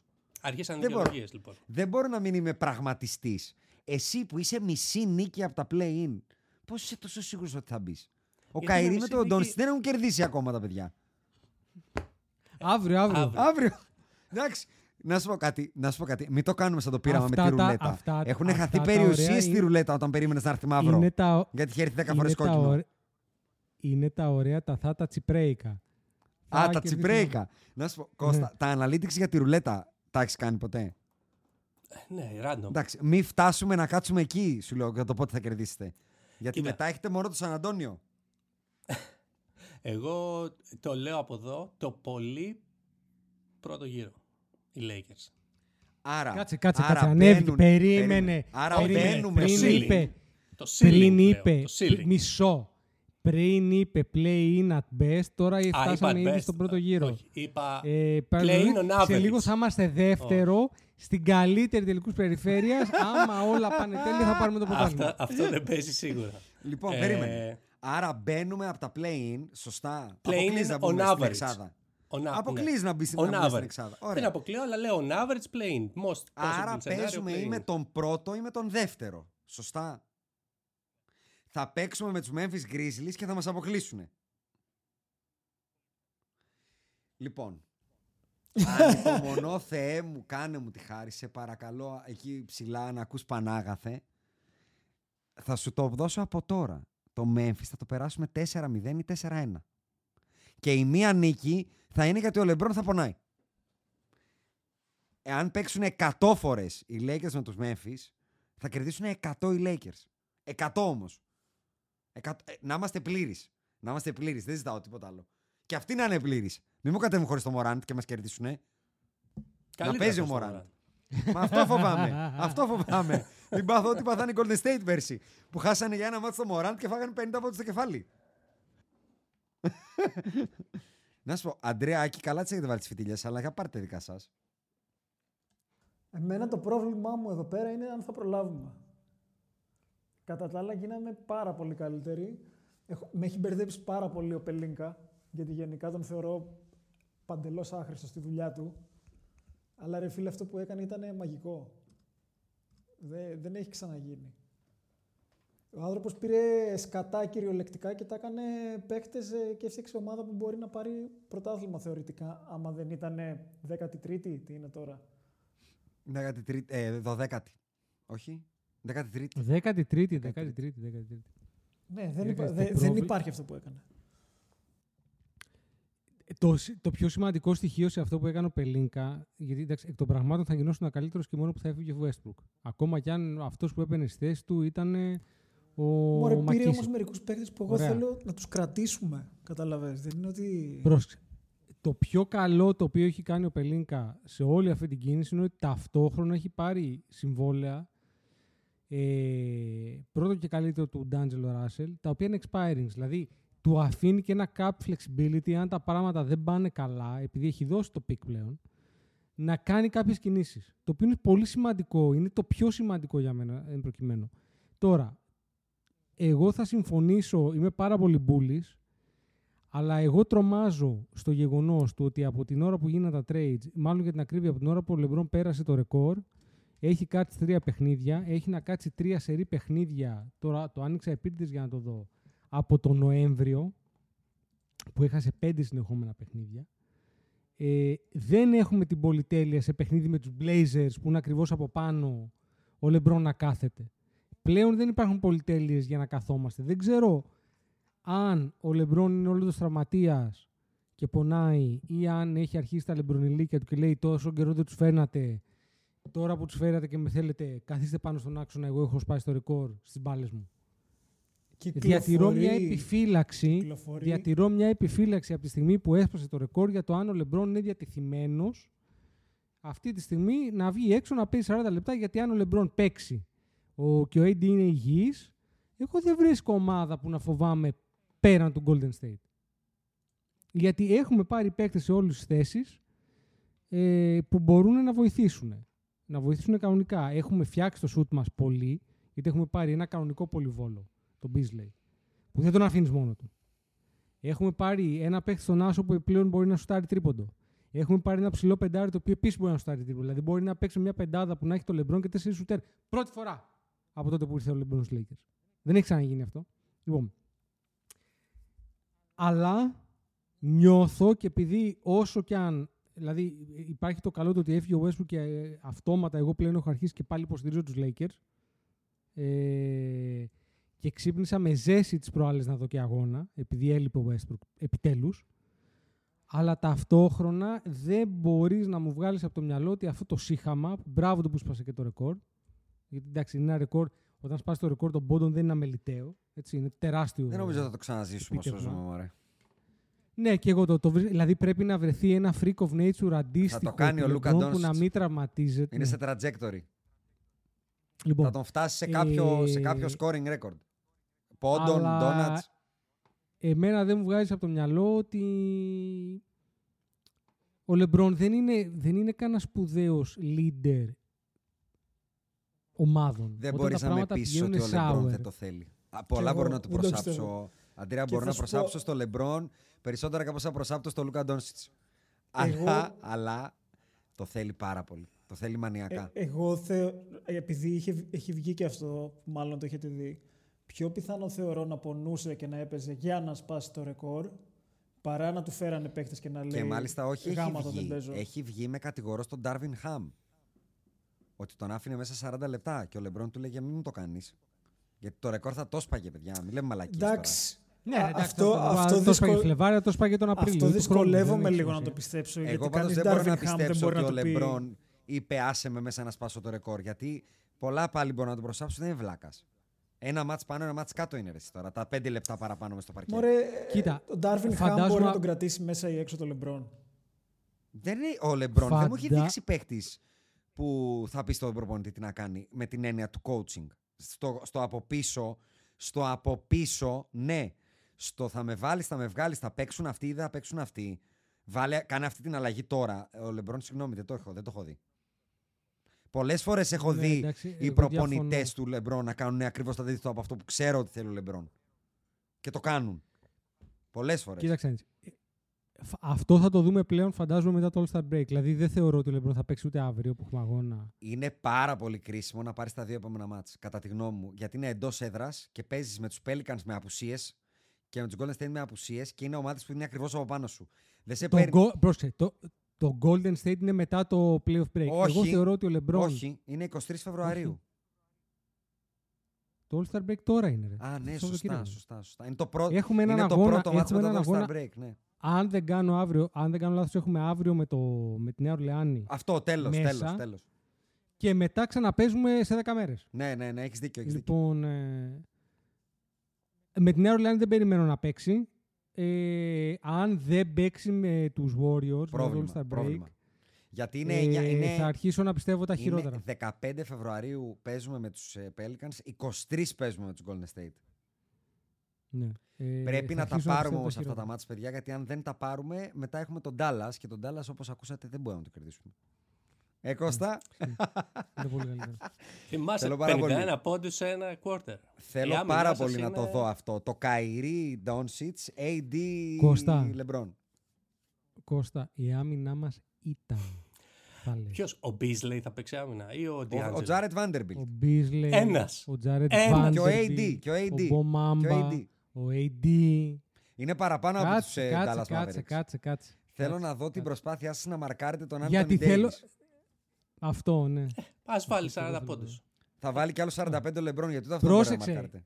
Σε εσάς είναι ικανός Θα να βάλει παίξει. 40 τον Dennis Schroeder. Αυτό είναι, να σου πω κάτι, το θα παίξει είναι ένα μεγάλο what if. Δεν Άδικο. μπορεί να μη σου αφήνουμε και μια αγωνία. Άδικο ρε, αυτό, φίλε. άδικο. Όλα στο πιάτο τα θέλεις. Δηλαδή, όλα θα παίξει, σίγουρα όλα. Δεν σ' αρέσει το ρίσκο στη ζωή σου, δηλαδή. Όλα σίγουρα τα θες. Κάτσε να δούμε. Μπορεί να, εδώ μπορεί να δυνατήσει ο Ντόνσιτς. Δεν μπορεί να παίξει ο Λεμπρόν. Όλα είναι πιθανά. Λοιπόν, πάμε να το κλείσουμε. Κοίταξε να δεις. Ο, ο Ντόνσιτς θα δυνατήσει το καλοκαίρι, ρε. Εννοείς, Θα κάνει σκληρό είναι σαν το πρόγραμμα. επιτραπέζιο στο παιδικό. Κερδίστε χάνοντας, αδυνατήστε παχαίνοντας. Θα κάνει σκληρό πρόγραμμα το καλοκαίρι. Εντάξει. Πιστεύω ότι αν αποκλειστούν και νωρίς, τύπου αποκλειστούν τον αρχές Μαΐου, ο Ντόνσιτς τον Οκτώβριο που δεν έχουμε και ευρωμπάσκετ φέτος, θα είναι 160 κιλά. Ωραία, Μια χάρη, μια χάρη Κώστα, αν μπορείς πέτα το ραβασάκι σου Ντάλλας, επειδή είμαι ο πρώτος που έχω ξεφτιλίσει τον Trae Young, μην τελειώσουν με χειρότερο ρεκόρ από την Ατλάντα, τη φετινή ειδικά. Γιατί έχουν τον τρίτο καλύτερο παίκτη του κόσμου, τον πρώτο, τον δεύτερο και πήραν και τον Kyrie. Δηλαδή, αν υπάρχει κάποιο πρόβλημα, επειδή είναι δύσκολο να επαναφέρω τους Chicago Bulls του Τζόρνταν, α σηκώσουμε τον κόμπι, τον Μακαρίτη να παίξει παίκτη του να έχει καλό supporting cast αυτό το παιδί. Γιατί έχει ένα πρόβλημα στο supporting cast. Δηλαδή, ο ένας έχει τον Ντεζούντε και ο άλλος έχει τον Γκαϊρή. Δεν ξέρω ποιος έχει καλύτερο supporting cast πλέον. Αυτό. Πλέον. Γιατί Πλέον. το καλοκαίρι με άλλα λέγαμε. Αυτό μαζί, όχι αυτό λέω. Το- Από τώρα έχω πατήσει το reset και μετράω. Για την ώρα γράφει 0-2. Α δούμε που θα σταματήσει το κοντέρ. Πάντως Λοιπόν, από όταν είναι το Καερί είμαστε 3-2. το θέμα είναι να παίξει το, ο Ντόνσιτς με το καλό supporting cast. Αυτό με νοιάζει εμένα. Αυτό με νοιάζει. Ότι ο Καϊρή μπορεί, το έχει αποδείξει το παιδί. Φοράει ένα δαχτυλίδι. Ο άλλος φοράει ένα, ένα ντολμά στο δάχτυλο. δεν υπάρχει πιο Benny Hill φάση από το παιχνίδι του Ντάλλα χθες που προσπαθούν να βγάλουν σουτ στο τέλος και δεν τους γίνεται. είναι Benny Hill. Είναι για να βάλεις τη μουσική Ρε, του εσύ, Benny το Hill είπε από ο κάτω. ακροατής μας. Το είπε ο ακροατής μας. Έσπασε, δεν άντεξε. Τα είπε. Δεν τα είπε. Και ο Κώστας με πνιχτή φωνή είπε: Έχει δίκιο. Λοιπόν, ευχαριστούμε που μας ακούτε. Γεμίσατε πάνω από δύο ώρες. Τι; Έλα, Φωτιάρα. στα γρήγορα πες το. Α, γιατί ναι, έχουμε σωστό. πάει Είδε, το βράδυ. είδε. Μπράβο σου. Πάμε. Κάτσε, ρε, κάτσε, κάτσε. Λοιπόν, κοίταξε, να δεις, ο, η πρωτεάρα μας έπαιξε φοβερή μπαλίτσα χαρμολύπης. Κώστα, θέλω να μπει στα analytics και στον πρωτέα. Με κάποιο τρόπο. Σε παρακαλώ δηλαδή. Θα Κάντο βάλουμε έτσι. κάμερες. Και να λες σωστά πράγματα, όχι αυτά τα καραγκιόζηλικα που ήρθες να μας πεις σήμερα. ε, ε, εγώ θα, θα το αφήσω αυτό το Μάιο που θα έρθετε πίσω και θα μου πείτε δίκιο, καλά τα έλεγες. με έχεις, δει- Καλά με τα έχεις για έλεγες. άνθρωπο που κρατάει πράγματα. Εμένα. Προς Θεού. Τίποτα, σαν να μην τα πάμε είναι όλα αυτά, ρε. Αποκλείται να τα θυμάμαι εγώ αύριο, μεθαύριο, παραμεθαύριο, σε δύο χρόνια, σε 6-7. Εγώ, δεν- εγώ ξεχνάω. Μπορεί να το επιβεβαιώσει ο Άκης πολύ καλά, με ξέρει πολλά χρόνια. Ε, πρωτεάρα μας έπαιξε φοβερή χαρμολύπη μπαλίτσα. Παίξαμε με Πανιόνιο, κερδίσαμε με buzzer beater μέσα στο, στο καμίνι της Α, Βούλας. bitter bitter το λεγόμενο. Ε, το οποίο το ποστάραμε και στα social, το buzzer beater της Μμμ, πρωτεάρας. μμμ. Ε, και ρε μπρο, κερδίζεις την Πανιονάρα και πας μια εβδομάδα μετά και χάνεις από τον Νίκαρο. Άδειασε. Από τον, ε, από τον Άδειασε η Νίκαρο ή ομάδα, τον ρε. Έσπερο. Από Άδειασε. τον Έσπερο. Ποιος Έσπερο. ρε, Έσπερος, μπρο; Ίκαρος. Ρε μπρο, τον Έσπερο. Το, την πρώτη τελευταία ομάδα. Κερδάς τον Πρωτέα και χάνεις από τον Έσπερο. Γάμο το Ιστο- κέρατο μου, Ιστορικιά δηλαδή. ομάδα. Ο Έσπερος, Βέβαια, βέβαια, πολύ βέβαια. ιστορικιά ομάδα. Να τα λέμε όλα. Έχεις κερδίσει τον Πανιόνιο, ρε, μια, μια αγωνιστική πριν. Πρόσεξε, ο Πανιόνιος Ιστορικά ήταν ομάδα. αίτητος. Ήταν αίτητος, έχασε από την Πρωτεάρα μόνο. Δεν είχε χάσει άλλο παιχνίδι. Εντάξει, είστε φωνές των γιγάντων. Δες το έτσι. Τέλος πάντων, εξακολουθεί το trajectory να είναι αυτό που έχω πει από την αρχή της σεζόν. Ότι φέτος χτίζουμε την ομάδα που του χρόνου θα ανέβει στην Α2. Γιατί φέτος ε, θα περάσει ο Πανιόνιος Μμμ. από τον Όμιλο και του χρόνου θα περάσει η Πρωτεάρα. Αλλά ήταν Το μεγάλη δίνεις, ε. νική. Το δίνεις. Καμίνη, καμίνη, το κλειστό γεννηματάς ήταν καμίνη. Μμμ. Ε, μία παράκληση στον κύριο που κάνει τα social media της Πρωτεάρας που για κάποιο λόγο τον τελευταίο καιρό ντρέπεται να γράψει ότι είναι το κλειστό γεννηματάς και γράφει κλειστό βούλα. δεν υπάρχει κλειστό βούλα. Κανένα κλειστό βούλα. Δεν καταλαβαίνω τι πάει να πει Έχει, να σου κλειστό πω βούλας. πώ είναι. κα- Κλειστό έχει βούλας, πρόβλημα με ε, το που τι Πασόκ. είναι ο κλειστό άνθρωπος. βούλας. Δεν καταλαβαίνω. Λοιπόν, κλει- κλειστό γεννηματάς. δεν λέγεται τιμάει το, το τα γήπεδο μας. ύστερα του, του, Ε, του, του έθνους μας. περήφανα. Α, έτσι μπράβο. Εντάξει. Γιατί η Βούλα χτίστηκε από το Πασόκ. Να τα λέμε αυτά. Βοσκοτόπια ήταν πριν. Εμένα Α, θα μου πεις ρε, έτσι, μπράβο. φίλε τώρα. τώρα Εντάξει. εδώ. Λοιπόν, ε, αυτό το δίνω του χρόνου. αλφα, ε, του χρόνου θα, θα παίζουμε ακόμα β' εθνική, αλλά θα ανέβουμε στην Α2 για, τη, για το παραχρόνου. Μου Έχουμε δίνεις. ομαδάρα, ρε. Έχουμε πολύ καλή ομάδα. Απλά πρέπει να βρούμε λίγο τη σταθερότητά μας να μην χάνουμε από τον Μου Έσπερ. δίνεις, μου δίνεις. Τα λες ωραία. Τα λες ωραία. Και με αυτό, όποιος ακούει ξέρει. Κώστα, ευχαριστούμε που ήρθες να σου μάθουμε ότι δεν ξέρεις. ε, να μας κανάρθεις ε, και σίγουρα θα έχουμε στενή επαφή στα social media τις επόμενες μέρες γιατί παίζουμε και μαζί. Θα κερδίσετε και τον Denver. Ναι. Πρώτη νίκη, οπότε see you on the other side. Ε, και πριν κλείσω, αγαπητοί ακροατές, ε, βλέπουμε ποιοι κερνάτε και βλέπουμε και ποιοι έχετε ξεχάσει ότι κερνάγατε. Εντάξει, αυτό. Την αγάπη μου και όποιος ακούει ξέρει.